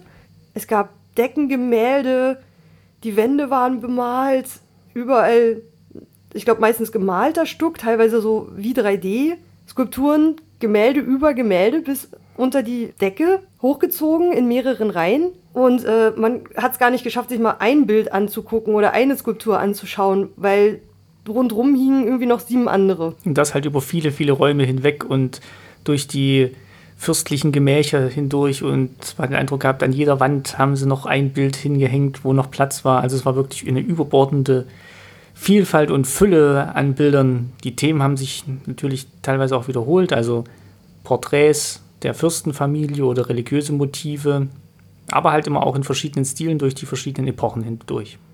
Genau, es gab dann äh, meistens so eine, kleine, so eine kleine Einführung, so einen kleinen Text, aber nicht viel pro Raum, wo dann einfach nochmal dazu stand, ähm, welche Einflüsse es gab auf die Kunst in Florenz dieser Zeit. Irgendwie, es ging dann so ein, um ein Café Michelangelo, in dem anscheinend die Künstlerschulen saßen und diskutiert haben und äh, als Napoleon ähm, anscheinend großen Einfluss hatte und äh, als das dann wieder weg war und es gab Bilder aus dem Krieg und dann zog mehr das Private ein und dann hat man welche gesehen, wo ähm, die Anfänge des Impressionismus dann zu sehen waren in dem einen Raum. Also es gab schon so ein paar Unterschiede, aber es war halt auch viel. Es war einfach unglaublich viel auf einmal.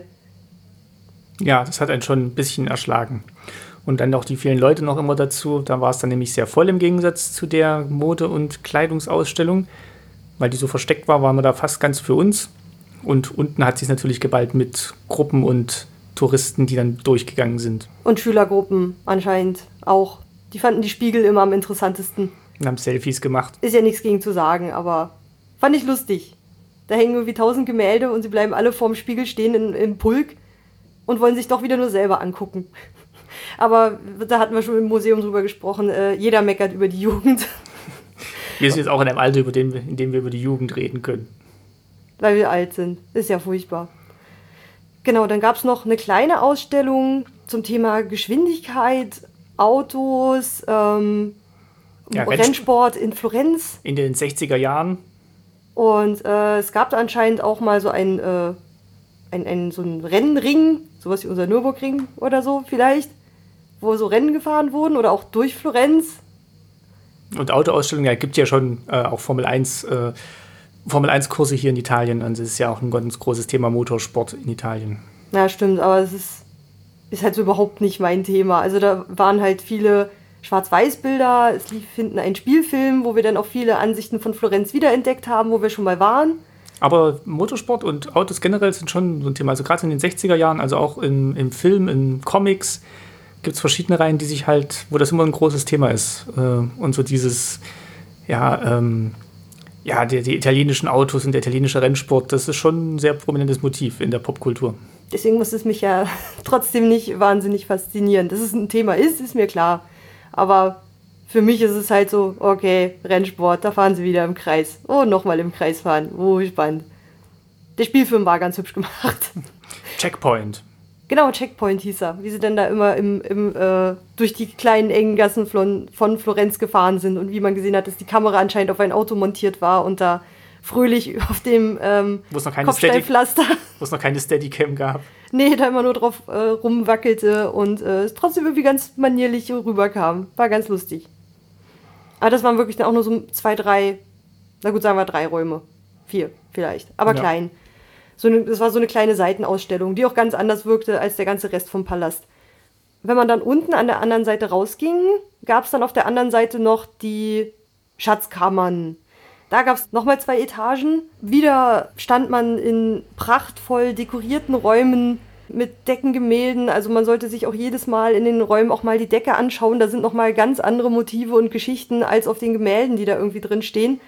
Ähm, und ergänzen das Ganze nochmal Also es war irre. Also man war total erschlagen davon. Selbst wenn einen jetzt irgendwie die Kunst an sich, wenn nicht so viel mitnimmt, dass man einfach mal durchgeht und den Blick schweifen lässt. Also es war schon Wahnsinn, was die da, wenn man sich vorstellt, dass da Leute das irgendwie auch mal an die Wand gemalt haben müssen. Es war so viel. Ich versuche mir dann immer vorzustellen, wie es tatsächlich war, in diesen Räumen zu leben und äh, wo da noch keine Kunstdinge und äh, Menschen durchgegangen sind. Und es muss ja schon ein riesen, riesen Gebäudepalast gewesen sein, von dem aus dann die Medici über Florenz und ihre Handelsimperien geherrscht haben. Und ja, ich versuche mir immer so ein bisschen vorzustellen, wie es jetzt war, wenn man hier morgens aufwacht und hier durch die Gänge geht und die Sekretäre kommen, mit wichtigen Aufgaben betraut werden und ja, wie dann hier die Geschicke des ganzen Imperiums gesteuert werden in solchen, in dem Palast könnte ich es mir noch eher vorstellen, wenn ich sowas immer sehe. Bei uns in Berlin, da stelle ich mir immer nur vor, das muss doch so kalt gewesen sein im Winter. Ich meine, hier in Italien, ich weiß gar nicht, wie viel Grad man hier dann so im Winter hat, ähm, lässt es sich wahrscheinlich noch einfacher aushalten als äh, in Rheins, wo waren wir? Schloss Rheinsberg letztes Jahr irgendwann, wo ich dann denke, so Gott, die müssen doch im Winter hier furchtbar gefroren haben. Und die haben halt viel geheizt. Und sie hatten angeblich äh, die kleinen Hündchen auch als äh, Handwärmer. Haben wir irgendwann mal gehört. Weil die, die schreien Wärme ab. Ach so. Nicht die lebenden Hündchen. Doch, lebende Hündchen. Ja. Keine toten Hündchen. Nein. Kein Muff aus Hund. Nein. Genau, also im, im Palazzo Pitti haben wir dann echt schon äh, ein bisschen Zeit rumgebracht und waren dann gegenüber ein Eis essen, was dann mal sogar mal halbwegs manierlich preislich war. Das ist das Schöne, wenn man am ersten Tag das teuerste Eis der Stadt gegessen hat. Dann kommt einem alles andere manierlich vor. Wirken alle anderen Touri-Preise vernünftig und gut kalkuliert. Was haben wir denn danach gemacht? Danach sind wir in das schon lange angekündigte La Specola gegangen. Stimmt, das kam dann gleich danach schon. Das ist auch eins von vielen naturwissenschaftlichen Museen, die alle zusammengehören. Also das gehörte dann ja auch zu diesem Verbund, äh, wo dieses anthropologische Museum mhm. dabei war. Ich überlege nur gerade, äh, wo das jetzt örtlich war. Also Palazzo Pitti war ja unterhalb des Arno, wenn man auf den nom äh, normal ausgerichteten Karten guckt. Das La Specula, ach ja, war ja genau auf der Straßenseite. Jetzt. Ja, so ein bisschen, ja. Die, bisschen die Straße runter.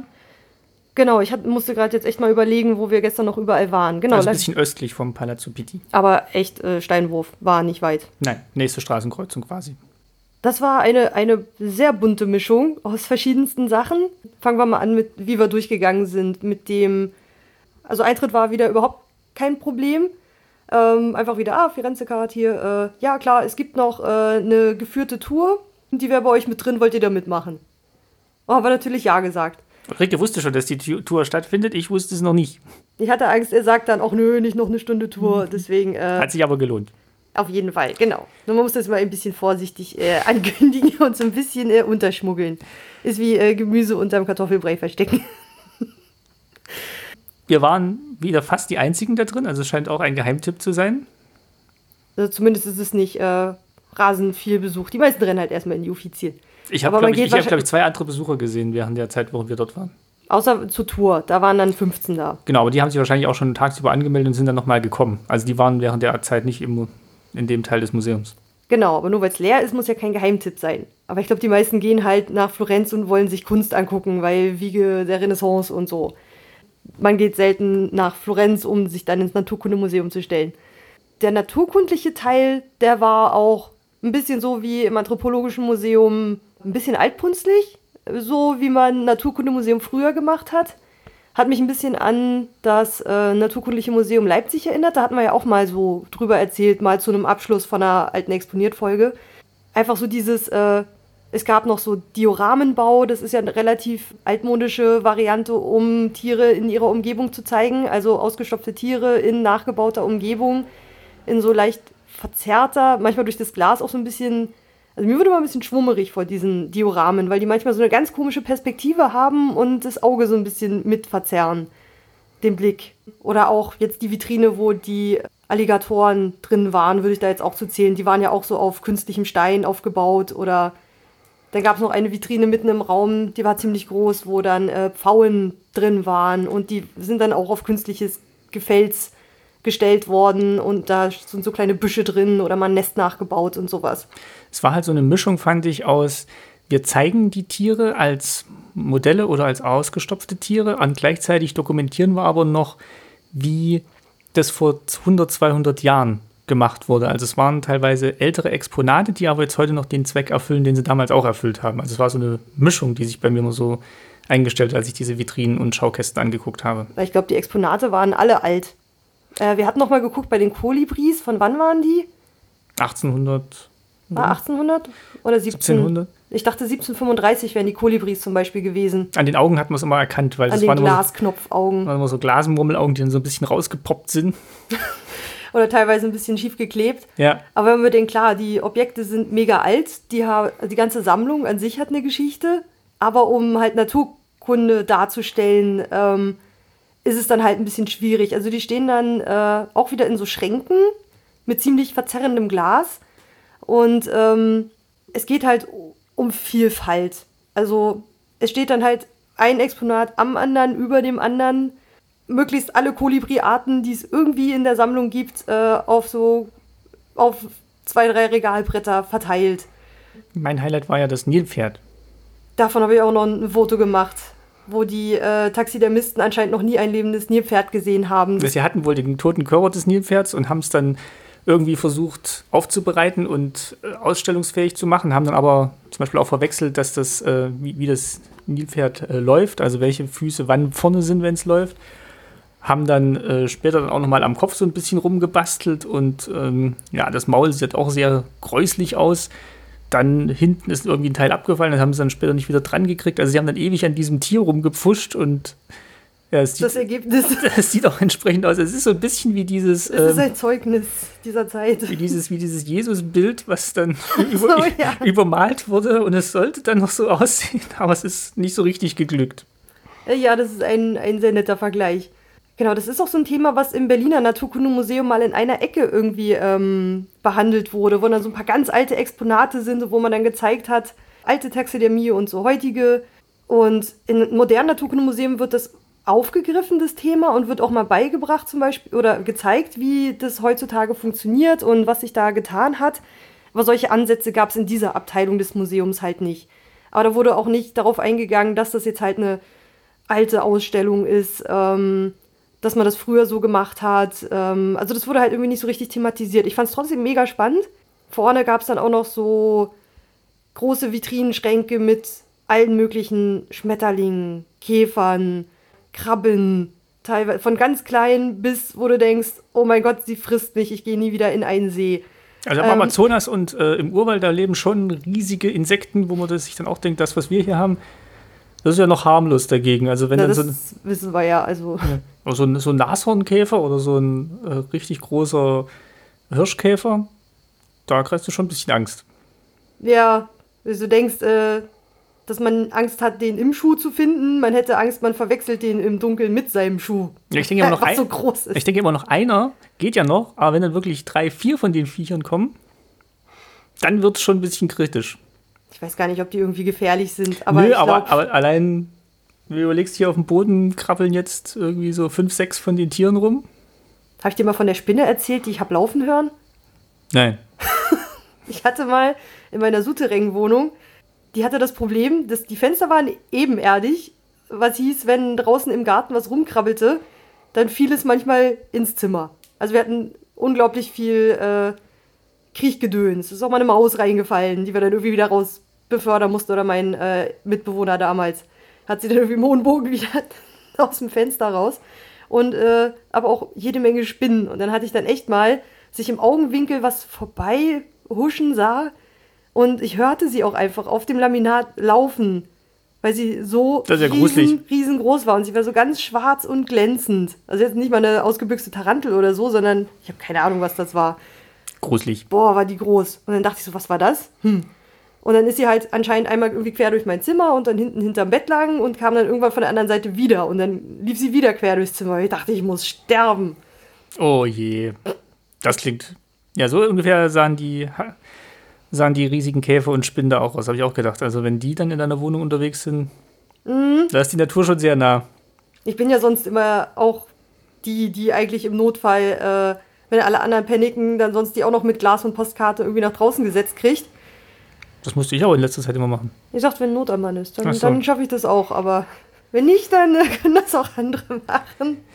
Was mir zur Ausstellung noch eingefallen ist gerade, es gab ja noch diese eine Vitrine, wo man selber reingehen konnte und sich neben die Menschenaffen stellen konnte. Das ist auch ein äh, didaktisches Mittel, was wahrscheinlich nicht mehr ganz so modern ist. Da hatten sie dann auch so Füße auf den Boden geklebt, damit man auch den Eingang in die Vitrine findet. Und dann konnte man sich dann hinter ein Schild stellen, wo Homo sapiens drauf stand. Und gegenüber stand ein Spiegel. Und gegenüber stand ein Spiegel. Damit du dich selber siehst. Um Im zu Spiegel reflektieren. der Zeit.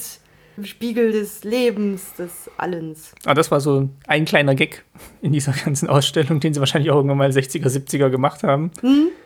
Und dann einfach drin gelassen haben. Also ich fand es nicht schlecht. Ich fand's also auch nicht schlecht. Mit dem, gerade unter museumshistorischen Aspekten finde ich ja sowas immer ganz interessant, aber die, ähm, genau, die, die Objekte sahen halt teilweise schon ein bisschen mitgenommen aus, äh, bisschen zerpflückt mancher Vogel oder so. Aber an sich, dafür, dass die Dinger so alt sind, man sah auch bei ganz vielen die Nähte, wo das Ding irgendwie mal aufgemacht wurde. Bei so ganz modernen ähm, Naturkundemuseen würde man sowas gar nicht mehr sehen. Ähm, oder da stand jetzt zum Beispiel auch gar nicht äh, mit dabei, äh, von wann die waren. Das hat man nur manchmal gesehen am an mit dem kleinen Inventarschild. Zum Beispiel bei den Kolibris kannst du das halt nicht verstecken. Bei den anderen haben sie es immer versucht, so irgendwo hinter den Fuß zu legen oder so. Aber am Kolibri ist halt nichts dran, da kannst du es nirgendwo hin tun. Und da konnte man dann mal die Jahreszahl lesen, was das von wann, wann dieses Tier mal ausgestopft wurde. Also es war schon eine riesige Halle voller großer toter Tiere. Ja. Mich hat es dann auch zwischendurch einmal kurz entschärft. Naja, aber nicht, weil du in Ohnmacht gefallen bist, sondern weil du ein Nickerchen machen musstest. Ja. Vielleicht machen wir, wir planen einen Reiseführer. Places to Nap von Martin Fischer. Ich fürchte, es ist ein sehr umfangreicher Reiseführer, denn ich kann an fast jedem Ort ein Nickerchen machen. Wer Martin kennt, hat ihn bestimmt schon mal schlafend irgendwo gesehen. Auf der Liste ist jetzt auch das äh, Naturkundemuseum äh, La Specula, weil es gab da eine Bank mit Sitzkissen. Aber das ist meine Empfehlung wirklich an alle, die Mittagsschlaf machen können. Macht Mittagsschlaf, das ist das Beste. Je älter ihr werdet, das ist, das ist so geil. Und danach ist es wie ein, äh, ein Reboot mitten am Tag. Ich kann das ja immer nicht. Ich bin auch immer ein bisschen neidisch darauf, dass äh, er das kann. Ich kann, ich könnte mich da hinlegen und würde nie schlafen können. Und, oder würde dann wie ein Zombie wieder aufwachen. Und es sind tatsächlich aber nur fünf Minuten oder maximal zehn. Das stimmt. Ich bin, äh, ich bin nur zwei Räume weitergekommen in der Zeit. Und dann war ich auch wieder fit. Weil dann ging nämlich, da war es nämlich schon kurz vor drei für die äh, Führung, die Ulrike klar gemacht hatte. Genau, und da sind wir dann als nächstes hingegangen. Ich hatte nämlich äh, auch in den Google-Bewertungen für das Museum gelesen, ähm, dass manche enttäuscht waren, dass sie halt in den besten Teil des Museums gar nicht, dass man da nur mit Führung reinkommt und dass dann die Plätze schon besetzt waren. Was ist denn der beste Teil des Museums? Ne, diese Wachsmodelle. Äh. Das war jetzt meine goldene Überleitungsbrücke, die ich ja, hier da bauen wäre wollte. da wär ich jetzt ja noch hingekommen. Okay. Ich erzähle gerade, wie wir dazu gekommen sind, da überhaupt reinzugehen. Na los. Weil hilft schon manchmal, sich ähm, die Seite oder mal die Google-Bewertung da vorher zu durchzulesen. Und in der Firenze-Card-App stand dann auch, wann die Führungen sind und das passte dann auch. Und dann waren wir dann ja auch rechtzeitig da, konnten uns einführen, äh, Quatsch, eintragen in die Liste. Und äh, um 15 Uhr sammelten sich dann alle im Kassenbereich und die eine Dame hat dann eine Führung gemacht auf Englisch mit starkem italienischen Akzent, aber ging. Ich weiß gar nicht, ob die immer auf Englisch machen oder ob Das sie einfach kommen, gefragt. ob, äh, ob sie gucken, wie viele Touris sind. Ah, Ich glaube, wir waren hauptsächlich Touris, oder? Ich glaube auch, ja. Auf jeden Fall haben alle Englisch verstanden. Genau, das war, war super. Hoffe ich jetzt einfach mal.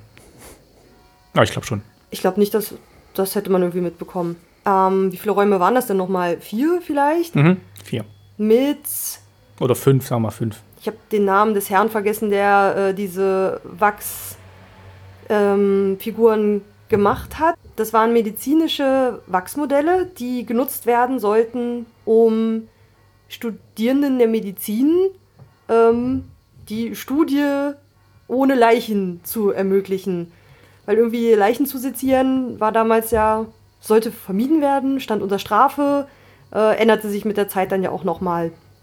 Und ähm, ich weiß zwar nicht, wie es dann damit einherging, dass man wohl teilweise für so eine Ganzkörperfigur, die dann zum Beispiel die oberste oder etwas tieferen Muskelschichten in Wachs zeigte, ähm, dass dafür teilweise wohl irgendwie 200 Leichen studiert werden Das habe ich auch nicht ganz verstanden, wie sie das dann, also warum das so viel Material benötigt hat, also Me Material. Menschenmaterial und wie sie es überhaupt gemacht haben. Also sie haben ja am Anfang gezeigt, sie haben dann immer erst so eine, so eine Gussform erstellt von dem Teil, was sie irgendwie als Wachs gießen wollten. Und das Zum haben Beispiel sie, der Knochen. genau, oder das haben sie aber am echten Knochen gemacht. Also Na gut, aber das Herz zum Beispiel haben sie nachmodelliert. Das Die haben sie nachmodelliert. sich so hingelegt und dann so einen Klumpen Wachs genommen und es nachgeformt. So, bis es so aussah wie das, was man haben wollte. vielleicht mussten sie sehr schnell sein, weil die Leichen sonst ihre Form und ihre Festigkeit verloren haben und die In der Venen auch. italienischen Wärme. Also ich habe es auch nicht ganz verstanden, warum er wirklich so viele Leichen ich- gebraucht hat. Ich hätte mir, sch- ich hätte schon gedacht, die haben ja dann wirklich teilweise mit so in Wachs getauchten Garren die einzelnen äh, We Sehnen, Venen, winzigste Äderchen, Geflechte nachmodelliert. Und ich glaube, du machst das einfach kaputt. Du gräbst irgendwie einer nach, um rauszukriegen, wo die langläuft und machst dabei irgendwie alles andere rundherum kaputt. Also ich glaube, du kannst es dir quasi nur Stück für Stück irgendwie erschließen, wie das Geflecht wirklich aussieht. Ähm, so hätte ich es mir gedacht. Und dann, während du den Adern nachgräbst, dann machst du ja irgendwelche anderen Sachen kaputt und kannst nicht mehr gucken, wie es geht.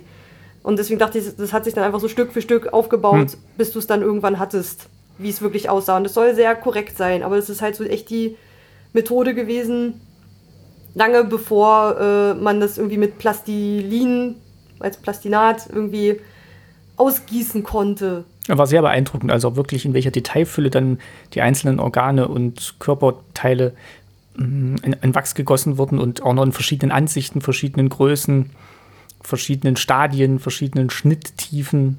Also es waren, waren wirklich sehr, sehr vielschichtige und ja, detailliert ausgearbeitete Modelle. Was meinte sie? Irgendwas mit 2000? Aber das habe ich gar nicht gehört. Objekten, ich glaube ganz zum Schluss. Und es gab halt so eine ganze, so eine ganze Werkstatt, die sich darum gekümmert hat. Irgendwie den ersten und den zweiten Vorstehenden und viele Assistenten, die irgendwie daran mitgearbeitet haben. Dann gab es neben diesen zahlreichen farbigen Wachsmodellen gab es Zeichnungen, die das auch nochmal gezeigt haben. Die hingen da drüber. Die sind mittlerweile in Kopie. Die Originale haben sie aber noch. Es waren wohl auch dieselben Räumlichkeiten, in denen damals halt diese Lehre dann stattgefunden hat. Also es ist wirklich auch am historischen Ort. Dann gab es unter den Mo- Modellen auch noch so kleine Schubladen und darin waren dann noch auf Papier äh, so Beschreibungen. Die hatten sie jetzt alle rausgenommen. Sie haben sie noch, haben sie gesagt, aber dass man wahrscheinlich gar nicht erst in die Versuchung kommt, äh, da irgendwie die Schubladen rauszuziehen. Genau, wenn, bevor man reingeht, wird auch gesagt, dass man bitte bloß aufpassen soll. Deswegen sind auch nur 15 Leute pro Raum überhaupt erlaubt. Dass man sehr aufpassen soll, die äh, Vitrinen wären antik und äh, dass die leicht kaputt gehen würden und dass man da ein bisschen aufpassen soll. Also genau so, wie es da drin ist, genau so war es damals. Ich habe auch zwei, drei Fotos gemacht und war super beeindruckend. Einfach so diese alte Lehrmethode mal zu sehen, wie sie auch damals genutzt werden sollte. Und wahrscheinlich wurden die genauso durchgeführt wie wir damals, gestern. War beeindruckend. Also die sollte man mitnehmen und Ja. sich vorher gucken, wo sind die Führungen und sich dann über den Tag irgendwie anmelden und dann notfalls da irgendwie nochmal reingehen und dann die mitmachen.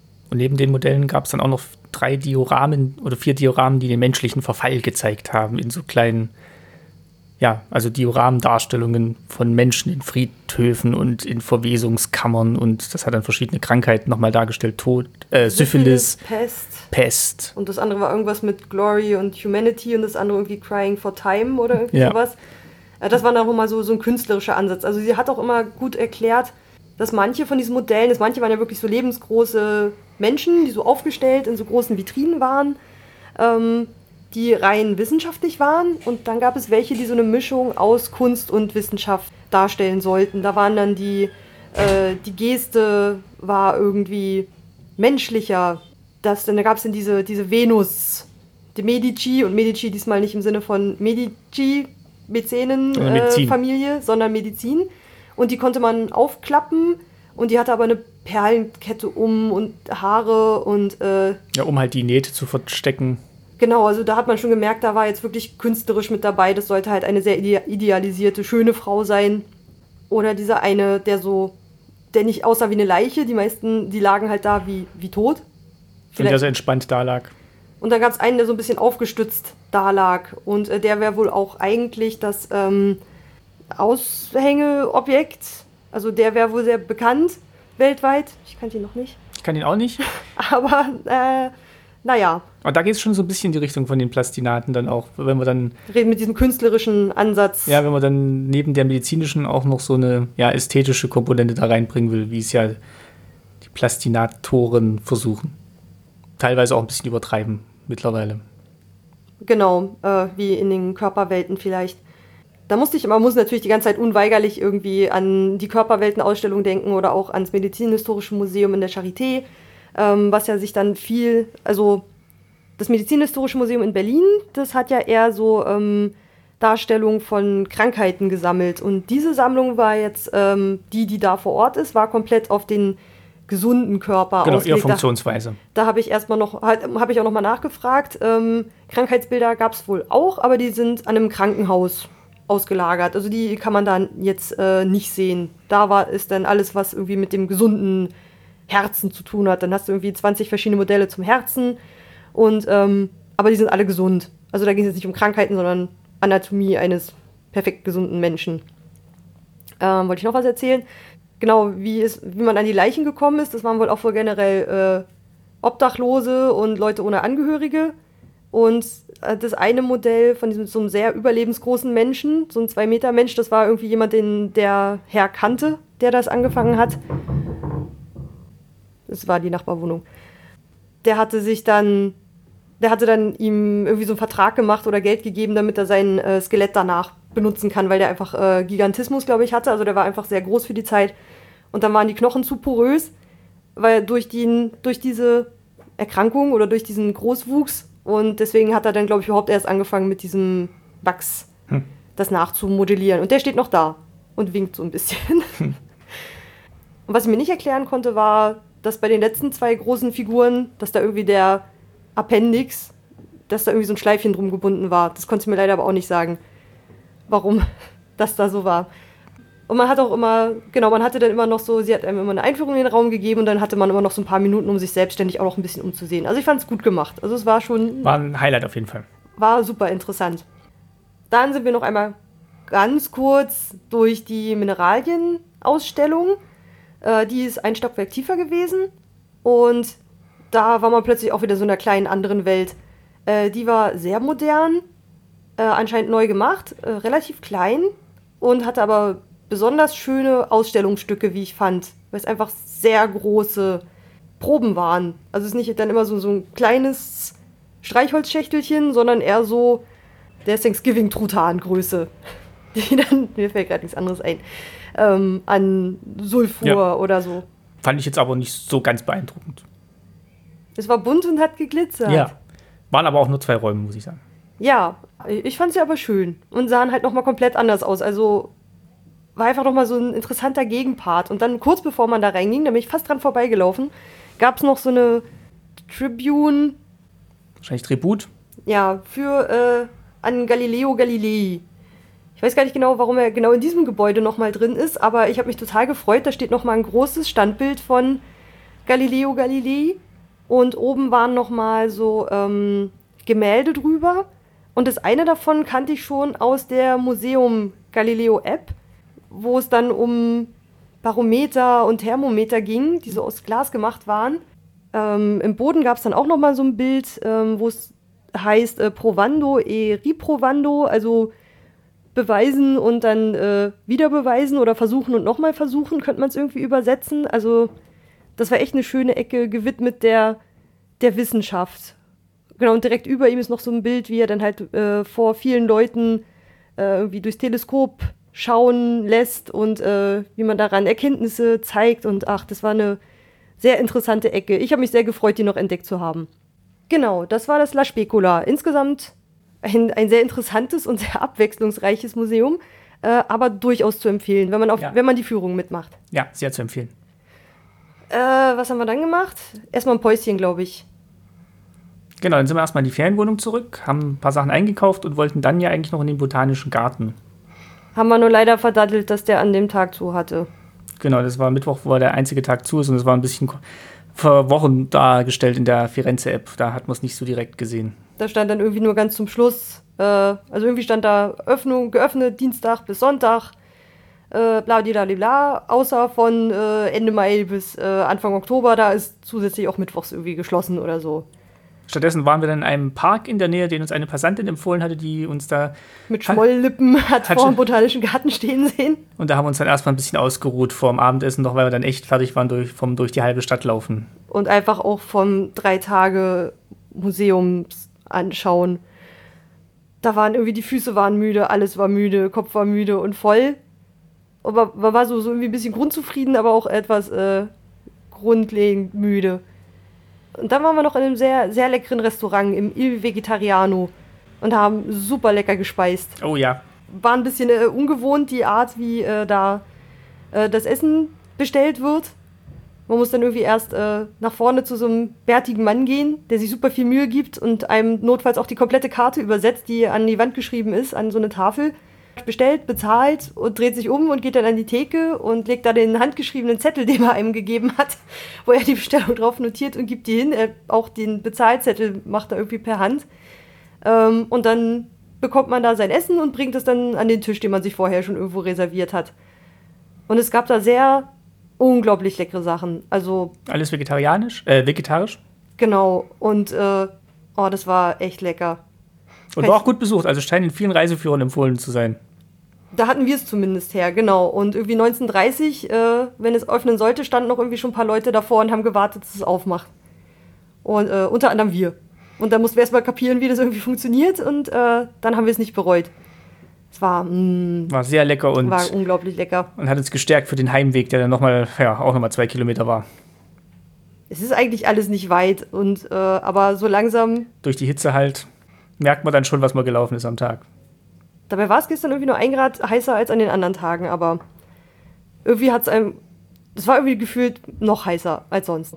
Aber an sich war es wieder ein, ein sehr gelungener Museumstag. Wir haben wieder unglaublich viel gesehen. Joa, jetzt haben wir ja schon äh, den Donnerstag. Firenze Karte ist heute Morgen abgelaufen. Wir gehen jetzt trotzdem noch mal in den Palazzo Strozzi und gucken uns da eine Ausstellung an, die wir auf so einem Plakat gesehen haben. Davon werden wir später noch berichten. Dafür müssen wir jetzt allerdings noch mal extra Eintritt bezahlen und so. Mal gucken, wie es jetzt ohne, ohne Schnellpass Firenze Card nebenbei funktioniert. Ähm, vielleicht funktioniert das ja auch. Wir berichten, wenn wir wieder zurückkommen, würde ich sagen. Genau. Dann, äh, Haben wir noch Tipps für Florenzreisende? Wechselschuhe mitnehmen. Äh, man kommt hier mit Englisch ziemlich gut klar, obwohl es in Italien sonst wohl relativ schwierig ist, aber in Florenz ist man auf Touristen eingestellt.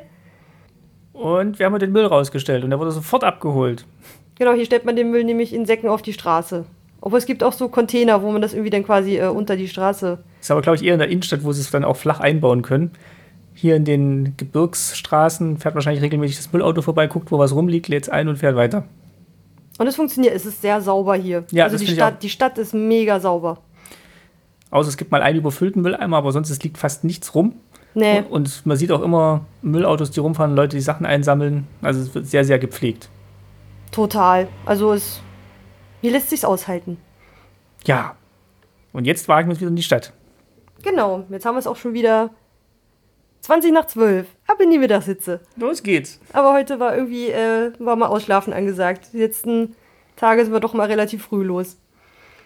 Ich habe mir gerade überlegt, vielleicht äh, gucke ich tatsächlich auch nochmal in dem botanischen Garten vorbei, dann kann ich da von da berichten. Gucken wir mal. Mal sehen, wo es uns heute lang treibt. Ja. Jetzt hat man nicht mehr so ganz diese App im Nacken, wo die Zeit runterzählt. Vielleicht kann man sich jetzt so ein bisschen treiben lassen. Das versuchen wir jetzt. Alles klar. Dann äh, bis später. Tschüss. Da sind wir wieder. Es ist der letzte volle Urlaubstag, den wir haben. Ciao. Das war laut. Aua. Das hast mich rausgebracht. Ist der letzte Urlaubstag. Ja, schade. Und- Nee, jetzt habe ich keinen Floh. Wir fangen nochmal an. Okay. Da sind wir wieder. Ciao.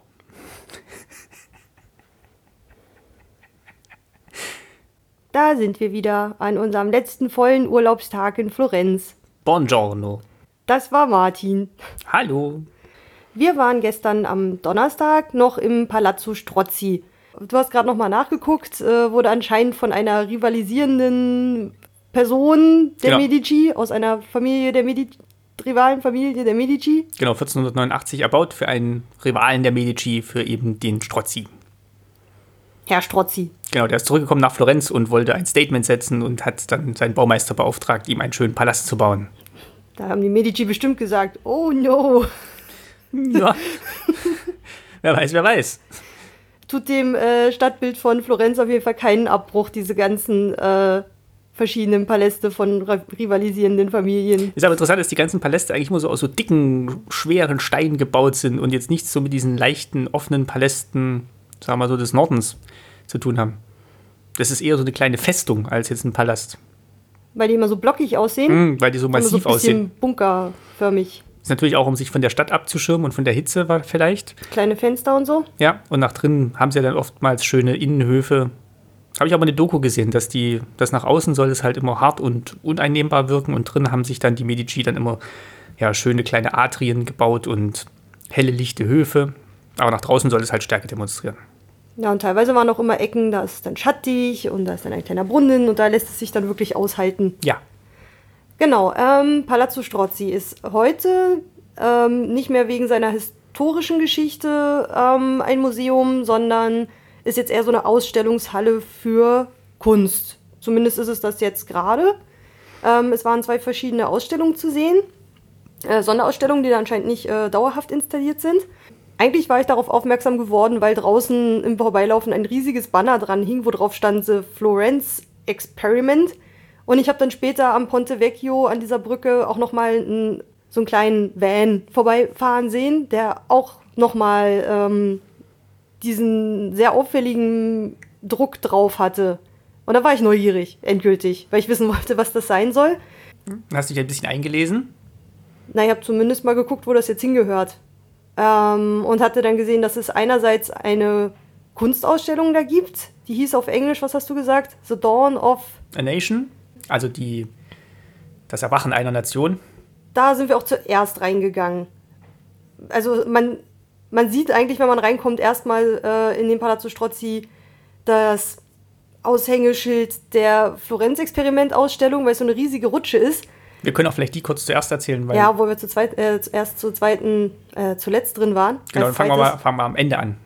Fangen wir mit dem, wir haben es andersrum besucht, aber im Florenz-Experiment waren wir dann eigentlich erst zuletzt aber man kommt nicht drum herum, immer wieder darauf Bezug zu nehmen. Was war halt der, das, Interess das interessante oder außenwirksame Experiment. Von der genau, anderen Ausstellung hatte ich noch nicht so viel gesehen.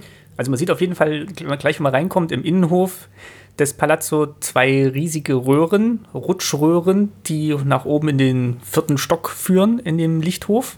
Also von oben runter. Von oben runter. Du musst ja rutschen. Genau, und es gibt äh, zwei Aufgänge, je nachdem, ob man zum Ost- oder zur Weströhre will. West Slide oder East Slide. Und äh, ja, Ulrike erzählt euch jetzt mal, warum man da runterrutscht. Also es liest sich ein bisschen abgefahren. Also es war wohl eine Zusammenarbeit von einem Künstler und einem Wissenschaftler. Biologen. Genau, es geht um Pflanzen und um, wenn ich es richtig verstanden habe, um Stoffe, die der Mensch ausdünstet. Ich weiß nicht, es gibt ja immer so Thesen, dass wenn man mit Pflanzen redet oder ihnen klassische Musik vorspielt, dass sie dann besser wachsen. Vielleicht ist es darauf gefußt. Also es gab jetzt kein Abstract irgendwo groß zu lesen. Die Ergebnisse dieser Ausstellung sollen aber irgendwo mal publiziert werden. Also ist vielleicht auch irgendwie so eine Art Citizen Science, weil man ist irgendwie als Publikum äh, mitbeteiligt. Äh, ich finde es ein bisschen komisch, dass man dafür dann noch Eintritt zahlt. Normalerweise, wenn man so Proband ist und bei irgendeiner Studie mitmacht, kriegt man ja eher noch ein einen Kaffee oder einen Euro in die Hand gedrückt. Aber du darfst die lange Rutsche runterrutschen. Aber man darf die lange Rutsche runterrutschen. Das gehört auch mit dazu. Also, dass man, die soll man auch zuerst machen. Wir sind erst so runtergestapft, weil wir nicht so richtig wussten, so, äh, wo müssen wir jetzt hin?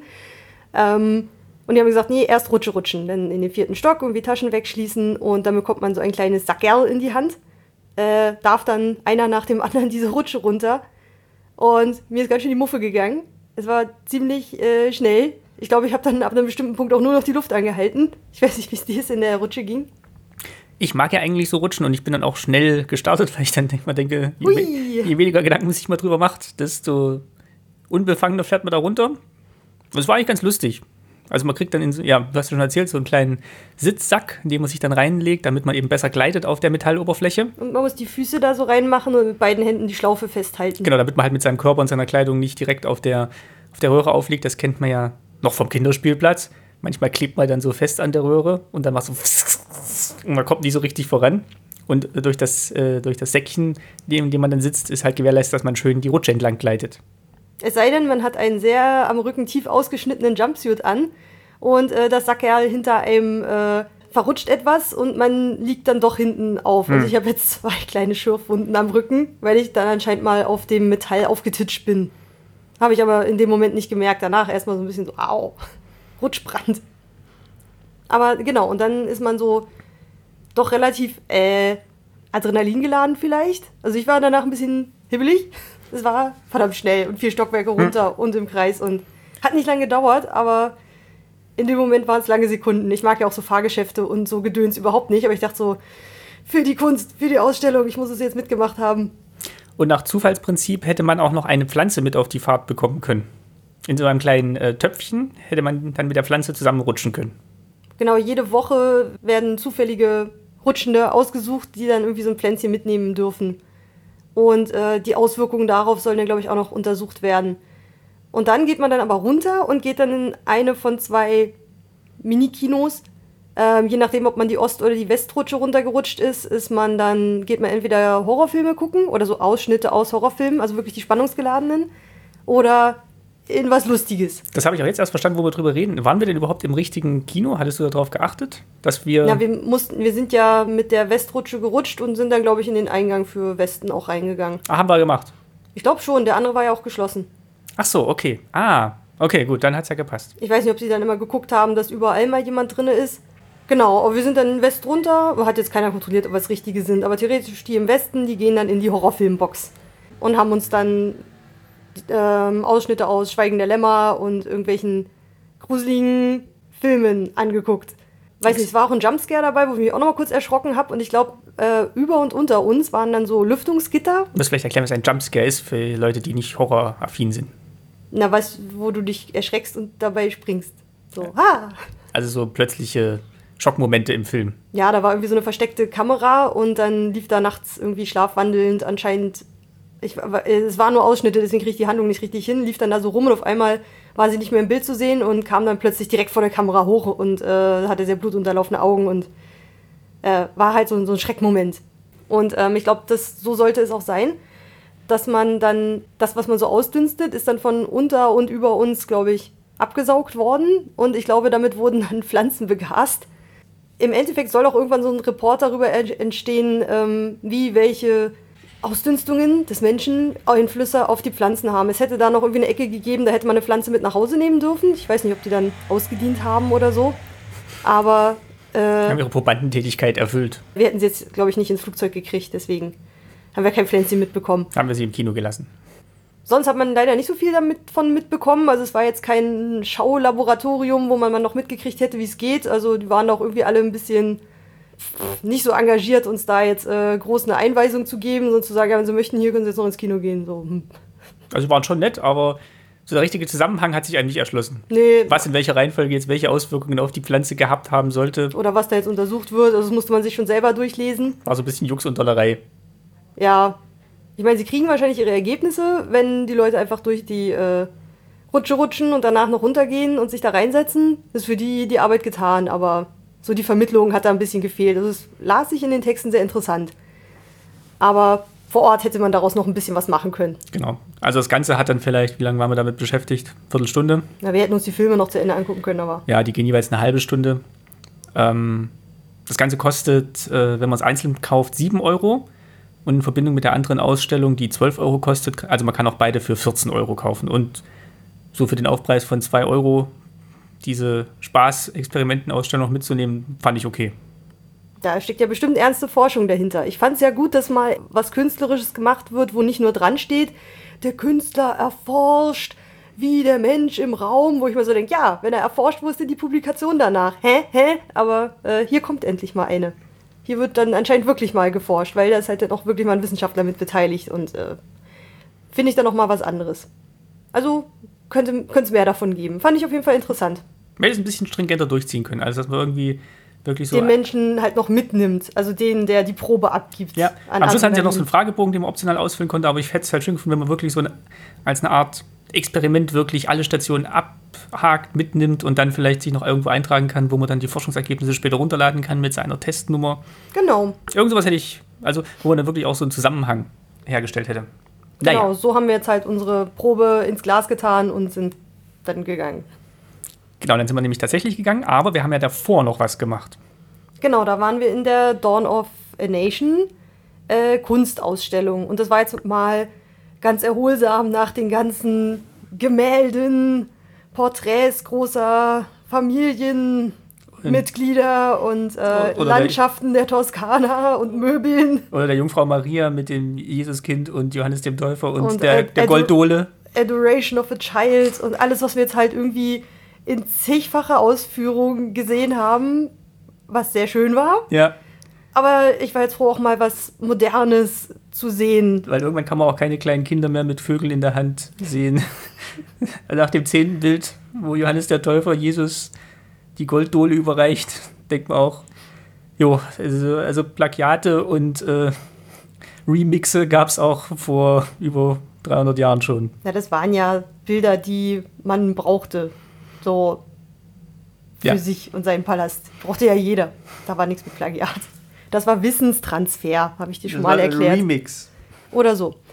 Die Ausstellung. Ich weiß gar nicht mehr, wie viele Räume das waren. Ähm, ich mir Fünf noch, oder sechs? Nee, sie, sieben, sieben, acht vielleicht, sowas. Ich habe mir noch den äh, Audioguide dazu gekauft. Der hat auch nochmal 5 Euro gekostet. Aber in Berlin, wisst ihr ja, mache ich das eigentlich nie. Also da nehme ich den Audioguide eigentlich nie wirklich mit. Außer es ist ein ganz spezieller. Aber hier hatte ich jetzt das Gefühl, um wirklich auch was mitzunehmen, ähm, wäre es schon hilfreich, wenn ich mir auch was dazu anhöre. Und bei dem hat mir gut gefallen, dass ähm, es immer so eine Einführung zum Raum gab und die hat theoretisch der äh, Macher der Ausstellung selbst eingesprochen. Und äh, das wurde dann natürlich ins Englische übersetzt. Deutsch gab es nicht. Aber die Texte drin waren auch alle auf Italienisch und Englisch. Und ähm, es gab dann, gab dann immer noch die Ansage, ähm, wenn zum Raum äh, was gesagt wurde oder zum äh, zu einem bestimmten Kunstwerk, das dann immer noch gab, ja, wenn sie etwas noch Vertiefendes über die Geschichte, also über diese Zeit, in der das entstand, hören möchte, drücken Sie bitte 5, 6 und Play. Ähm, einfach um dann nochmal das ein bisschen eingeordnet zu bekommen. Also da habe ich, das hat sich gut angefühlt, dann zu wissen, ah, okay, das war jetzt die Ära, wo Fernsehen auf dem Vormarsch war und deswegen hat sich der Status von Schauspielern und ähm, Berühmtheiten überhaupt, äh, also es ging ja nicht nur um Schauspieler, sondern auch Politiker, dass die plötzlich ganz anders im Rampenlicht standen und ja, vielleicht ähm, mal zur, äh, zur, Ausstellung an sich. Ähm, ja, mach. Es ging, äh, also es setzt quasi ein ähm, nach dem Zweiten Weltkrieg und das Ziel war darzustellen, wie sich Italien als Nation entwickelt hat nach dem Ende des Zweiten Weltkriegs, wie es zu sich selber gefunden hat, wie seine künstlerische Identität sich geformt hat, wie es in der Welt wieder Platz gefunden hat nach dem Zusammenbruch des Faschismus und wie sich selber halt wieder definiert hat ähm, durch Kunst, Politik, Wirtschaft, das Wirtschaftswachstum, die wohl auch ein äh, Wirtschaftswunder hatten, analog dem in, äh, in den westlichen deutschen Besatzungszonen. Und das war eigentlich ganz interessant zu sehen, wie dann halt äh, ja so nach und nach die Künstler sich mit dem Land auseinandergesetzt haben und Italien so seine Identität gefunden hat.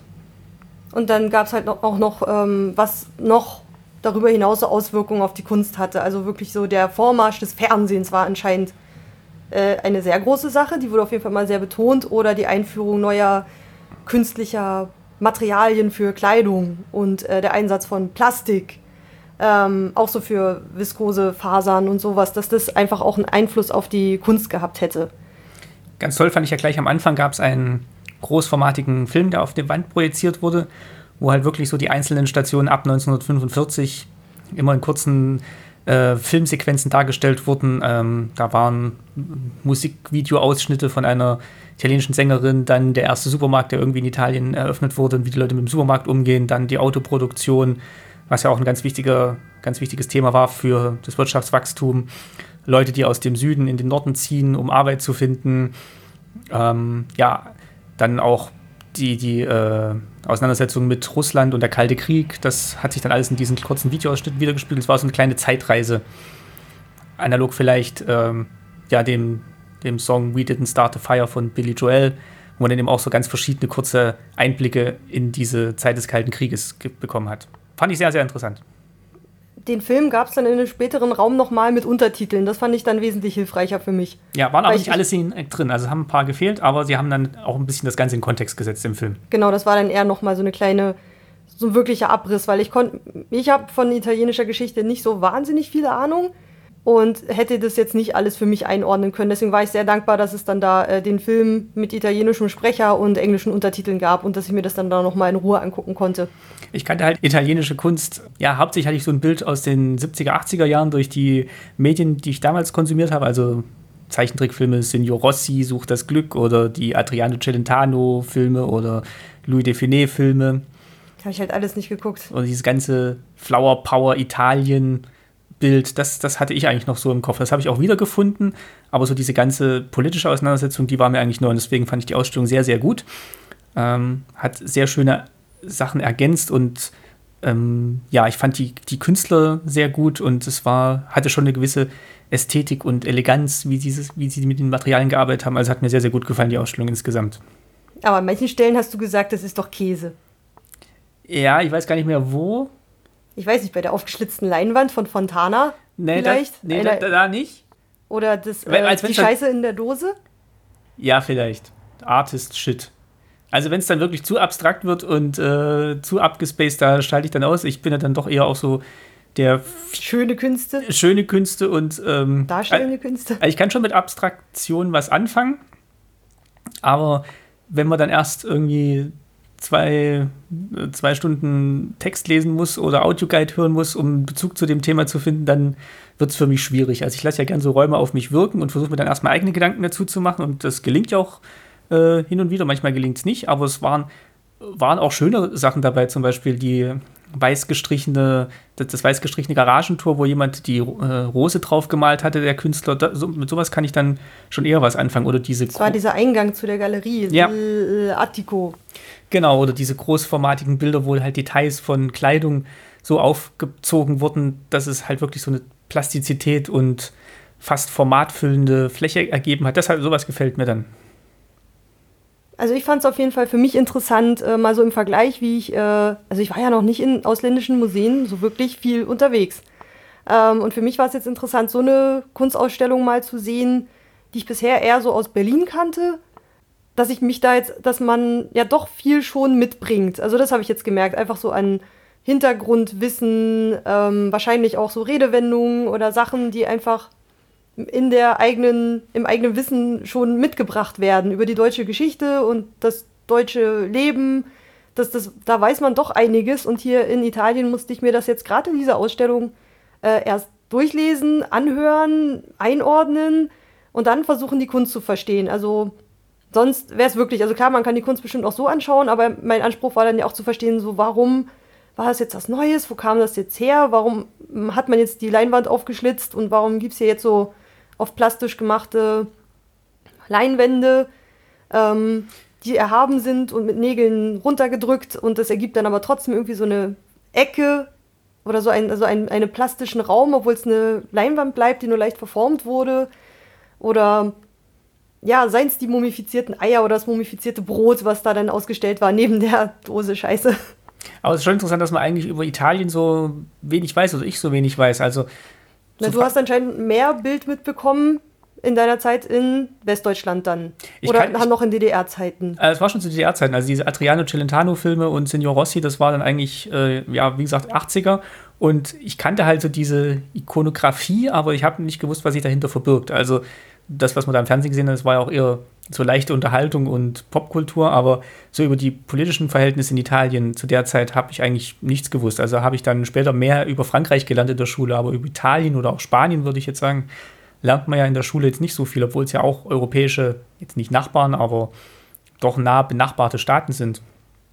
Und ähm, das hat mir eigentlich Lust gemacht, mich vielleicht damit auch nochmal zu beschäftigen, nochmal ein bisschen was nachzulesen, wie es in Italien denn war, weil ähm, es wird ja immer nur so als Urlaubsland bei vielen gesehen und es hat aber wirklich auch eine sehr politische und wirtschaftlich interessante Geschichte. Also gerade die Teilung zwischen Norden und Süden und wie sich das äh, ja, manifestiert hat, das fand ich, finde ich eigentlich mal sehr interessant. Also der Norden halt industriell geprägt und der Süden eher ähm, landwirtschaftlich geprägt über Jahrhunderte hinweg. Das und diese, diese Diskrepanz, das fand ich immer sehr interessant. Und in dem Ausmaß war mir das halt auch überhaupt nicht klar. Also auch in meinem, ich glaube, in meiner in meinem Technikgeschichte-Studium, klar, über die Wissenschaftsgeschichte Italiens, da habe ich einiges gehört, aber da blieb mir sowas in der Tiefe jetzt auf jeden Fall bisher verwehrt. Also es war ein sehr interessanter Einblick. Es hat mir auch Lust gemacht, mich damit noch ein bisschen zu beschäftigen. Da merkt man doch, dass man klar, man weiß, was man hier ist und was es hier vielleicht so an Sightseeing zu sehen gibt, aber ähm, den Rest lässt man da vielleicht doch manchmal ein bisschen äh, außen vor, aber fürs Verständnis gehört das halt alles irgendwie mit dazu. War, hat mir wirklich, es war mal was ganz anderes. Die Ausstellungsstücke waren irgendwie aus den 50er, 60ern oft. Ja, auch noch später. Auch Und noch- später, genau. Aber ich glaube ab 50er, 60er und dann. Genau, nach dem Zweiten Weltkrieg. Doch, ja, stimmt, war ja, war ja logisch. Die Räume waren so immer jeweils, hatten so ein Thema. Das eine war dann zum Beispiel Material und der zweite Raum war irgendwie, äh, ich glaube, weiß. Monochrom. Monochrom, genau. Das waren dann halt nochmal. Und so zog sich das dann durch die anderen Räume aus. Ich glaube, am meisten hat der, der weiße Raum auf mich Eindruck gemacht. Das war der mit der aufgeschlitzten Leinwand und so. Ist dir noch irgendwas hängen geblieben? Ansonsten ist halt eine Sonderausstellung. Ich glaube, weiß nicht, wie lange die noch zu sehen ist, aber man sollte. Nee, also die kann ich auch sehr empfehlen. Und zwar auch wieder schön angenehm kühl da drin, zum Gegensatz zu den 30 Grad Ja, draußen. Kunst ist immer gut, da ist immer kühl. Genau, also äh, mir hat es sehr, sehr gut gefallen. Äh, es hat einen sehr leichten Zugang gegeben und war trotzdem nicht äh, oberflächlich. Also hat mir sehr gut gefallen. Also gern mal gucken, was sich dann bei eurem nächsten Italien-Ausflug in Palazzo Strozzi verbirgt. Da scheint äh, auch mal was anderes als Renaissance-Gemälde drin zu sein. Die auch toll sind, aber mal so zum, Mhm.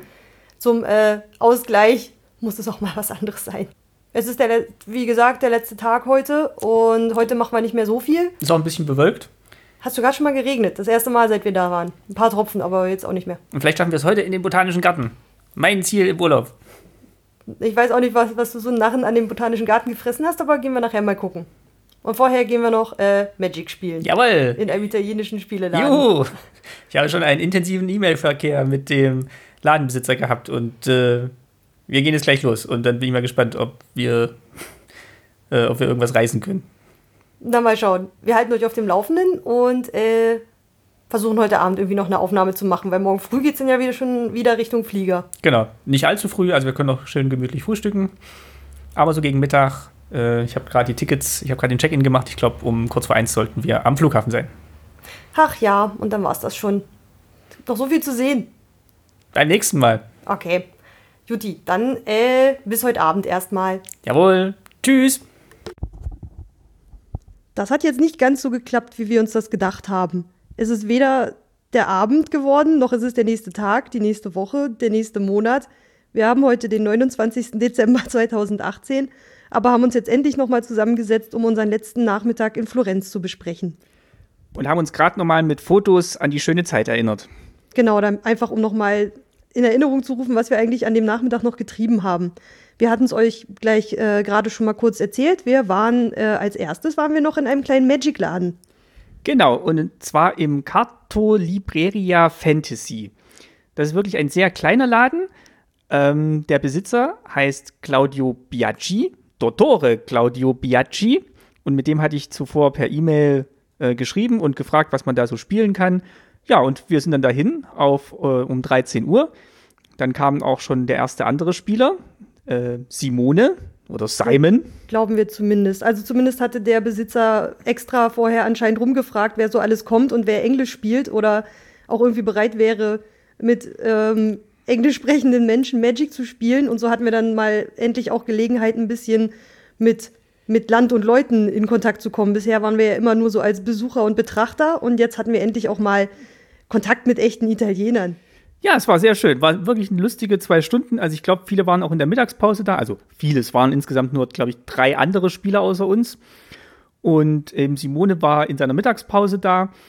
Und wir haben mit italienischen Karten gespielt, weil wir das Set schon kannten. Und die haben eher englische ge genommen, weil sie gesagt haben, ja, die italienischen, die kennen sie schon. Also es war wirklich, wirklich sehr lustig. Und dann haben wir ja so ein bisschen durcheinander äh, gespielt und Stacks gebaut und wirklich zwei Stunden lustig zusammen gespielt. Und ich glaube, ich war ganz erfolgreich, oder? Ja, das, äh, das stimmt. Ich glaube, ich nicht so. Aber ich spiele ja mehr wegen des Spaßes. Und ich hatte, glaube ich, diesen Two-Headed Giant und hatte jedes Mal wahnsinniges Würfelglück. Oder nee, Münzwurf. Man musste mir mit der Münze werfen und ich habe äh, immer gewonnen. Ja, ich hab's dir auch gegönnt. Wir haben beide noch italienische Promokarten bekommen, also äh, besondere Karten für die Teilnahme an einem an einer Veranstaltung in einem Laden auf Italienisch. Also ja, hat sich natürlich auch äh, dahingehend gelohnt. War sehr schön. Ja, auch, auch da kann dann sowas wie Magic einfach ein verbindendes Element sein. Zwischen den Ländern. Ja. Fand ich super. Das finde ich tatsächlich auch. Also Ähm, ich habe dann wirklich geguckt, okay, was, was gibt's hier für Läden? Und man weiß ja dann schon, dass da auch Leute sind, die das gleiche Hobby haben, das gleiche Interesse. Und das ist schon mal so eine gute Grundlage, um mit denen ins Gespräch zu kommen. Und dann, ja, zeig mal deine Karten und äh, ja, wie findest du das neue Set? Und irgendwie verständigt man sich dann schon. Also ist wirklich ein Tipp für Leute, die dieses Spiel spielen. Guckt einfach mal, wenn ihr im Urlaub seid und noch Zeit habt in, in anderen Ländern. Ähm, meistens sind die Sprachbarrieren gar nicht so hoch, wie man denkt. Ja, mit Englisch, gerade in Europa, kommt man damit halt super klar. Und es war, weiß nicht, ich hätte jetzt halt nicht im Museum jemanden angeschwätzt, um mit jemandem ins Gespräch zu kommen. Weil sonst wären wir jetzt, glaube ich, gar nicht mit Leuten irgendwie mal groß ins Gespräch gekommen. Was, das, ich mache sowas nicht. Manche Leute machen das vielleicht, aber ich glaube, ich kann nicht einfach mit, mit Leuten ins Gespräch kommen, wenn es nicht irgendein Verkäufer oder sonst irgendwas ist. Also ich fand's, ich fand's wirklich sehr schön und habe hab mich auch gefreut, dass meine äh, kleine verrückte Idee sich so gut äh, ausgegangen ist. Und dann in dem Laden war es klimatisiert. Oder zumindest haben wir da die Mittagszeit verbracht, was glaube ich gar nicht so doof war. Es war, glaube ich, auch nicht so heiß an dem Tag. Also es war ja auch ein bisschen bewölkt und ich meine, ja doch, es hat dann auch geregnet, wo wir dann zum Botanischen Garten sind, so ein bisschen. Stimmt, das war mal ganz angenehm.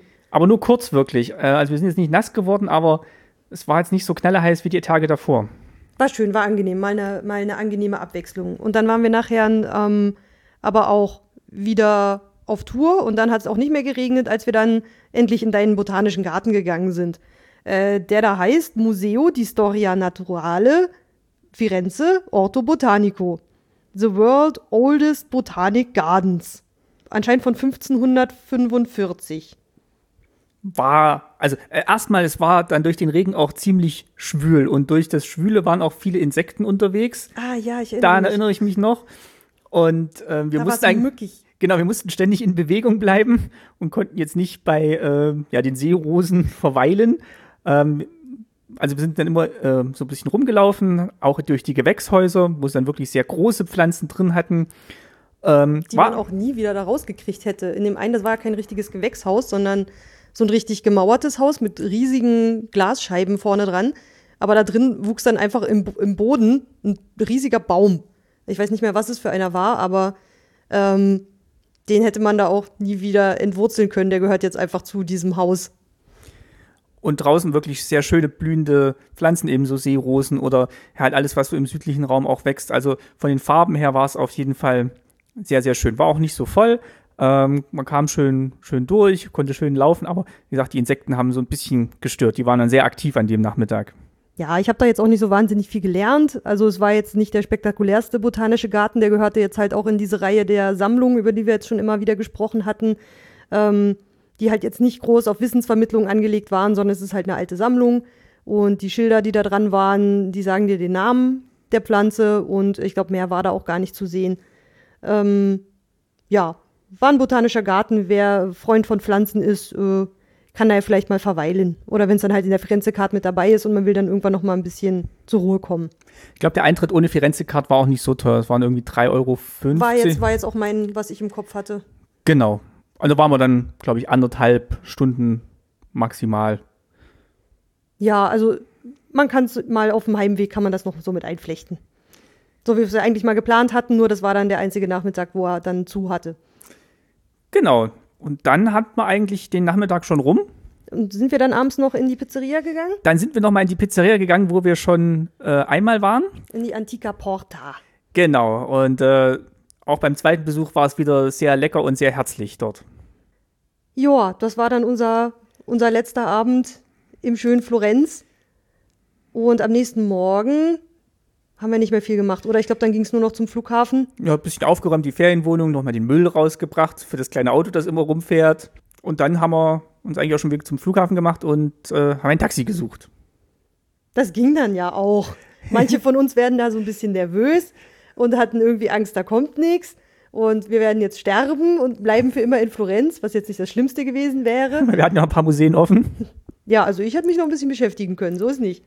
Aber nein, wir haben dann mit einem, mit einem gekonnten Armheben haben wir das nächste Taxi genommen und sind dann auch ganz entspannt eigentlich zum Flughafen gekommen. Genau, und dann über München diesmal zurück nach Berlin. Es gab noch einen italienischen Snack an Bord. Und zwar einen dicken Klumpen Parmesan mit Crackern. Ja, richtig, bei Erdolomiti. Ja, und dann sind wir wieder gelandet in Berlin und der Urlaub war vorbei. Ja, in Tegel gelandet. da war es dann gleich wieder grau und neblig. Die Florenz-Fotos waren alle äh, sonnig und gerade mein erstes Bild aus Tegelgrad war total grau, was ich noch wieder auf meinem Handy gefunden habe. Ach ja, jetzt würde ich auch gerade gerne nochmal nach Italien. Also die, die Sehnsucht äh, ist da. Die italienische Sehnsucht. Also Florenz würde ich definitiv nochmal hinfliegen, jetzt so im Rückblick. Es ist mir viel hängen geblieben, jetzt natürlich auch dadurch, dass ich ähm, auf zwei langen Zugfahrten nochmal diesen Podcast geschnitten habe und so dachte, ach ja, ach war das schön. Ich würde auf jeden Fall nochmal hin. Ich hatte mal überlegt, vielleicht so im, äh, mal in einer kälteren Jahreszeit oder so mal hin, wenn vielleicht nicht alles total touristisch dort ist. Also mit Italien bin ich noch nicht fertig. Da würde ich gern nochmal hin. Dann würde ich sagen, haben wir damit endlich mal wieder eine Folge exponiert abgeschlossen. Die war jetzt nicht so atmosphärisch, wie ich es gern gehabt hätte. Aber ich hoffe, ihr habt trotzdem Spaß an unserem kleinen Reisebericht gehabt. Und wir sagen ciao. Und tschüss. Bis bald, eure Ulrike. Und der Martin.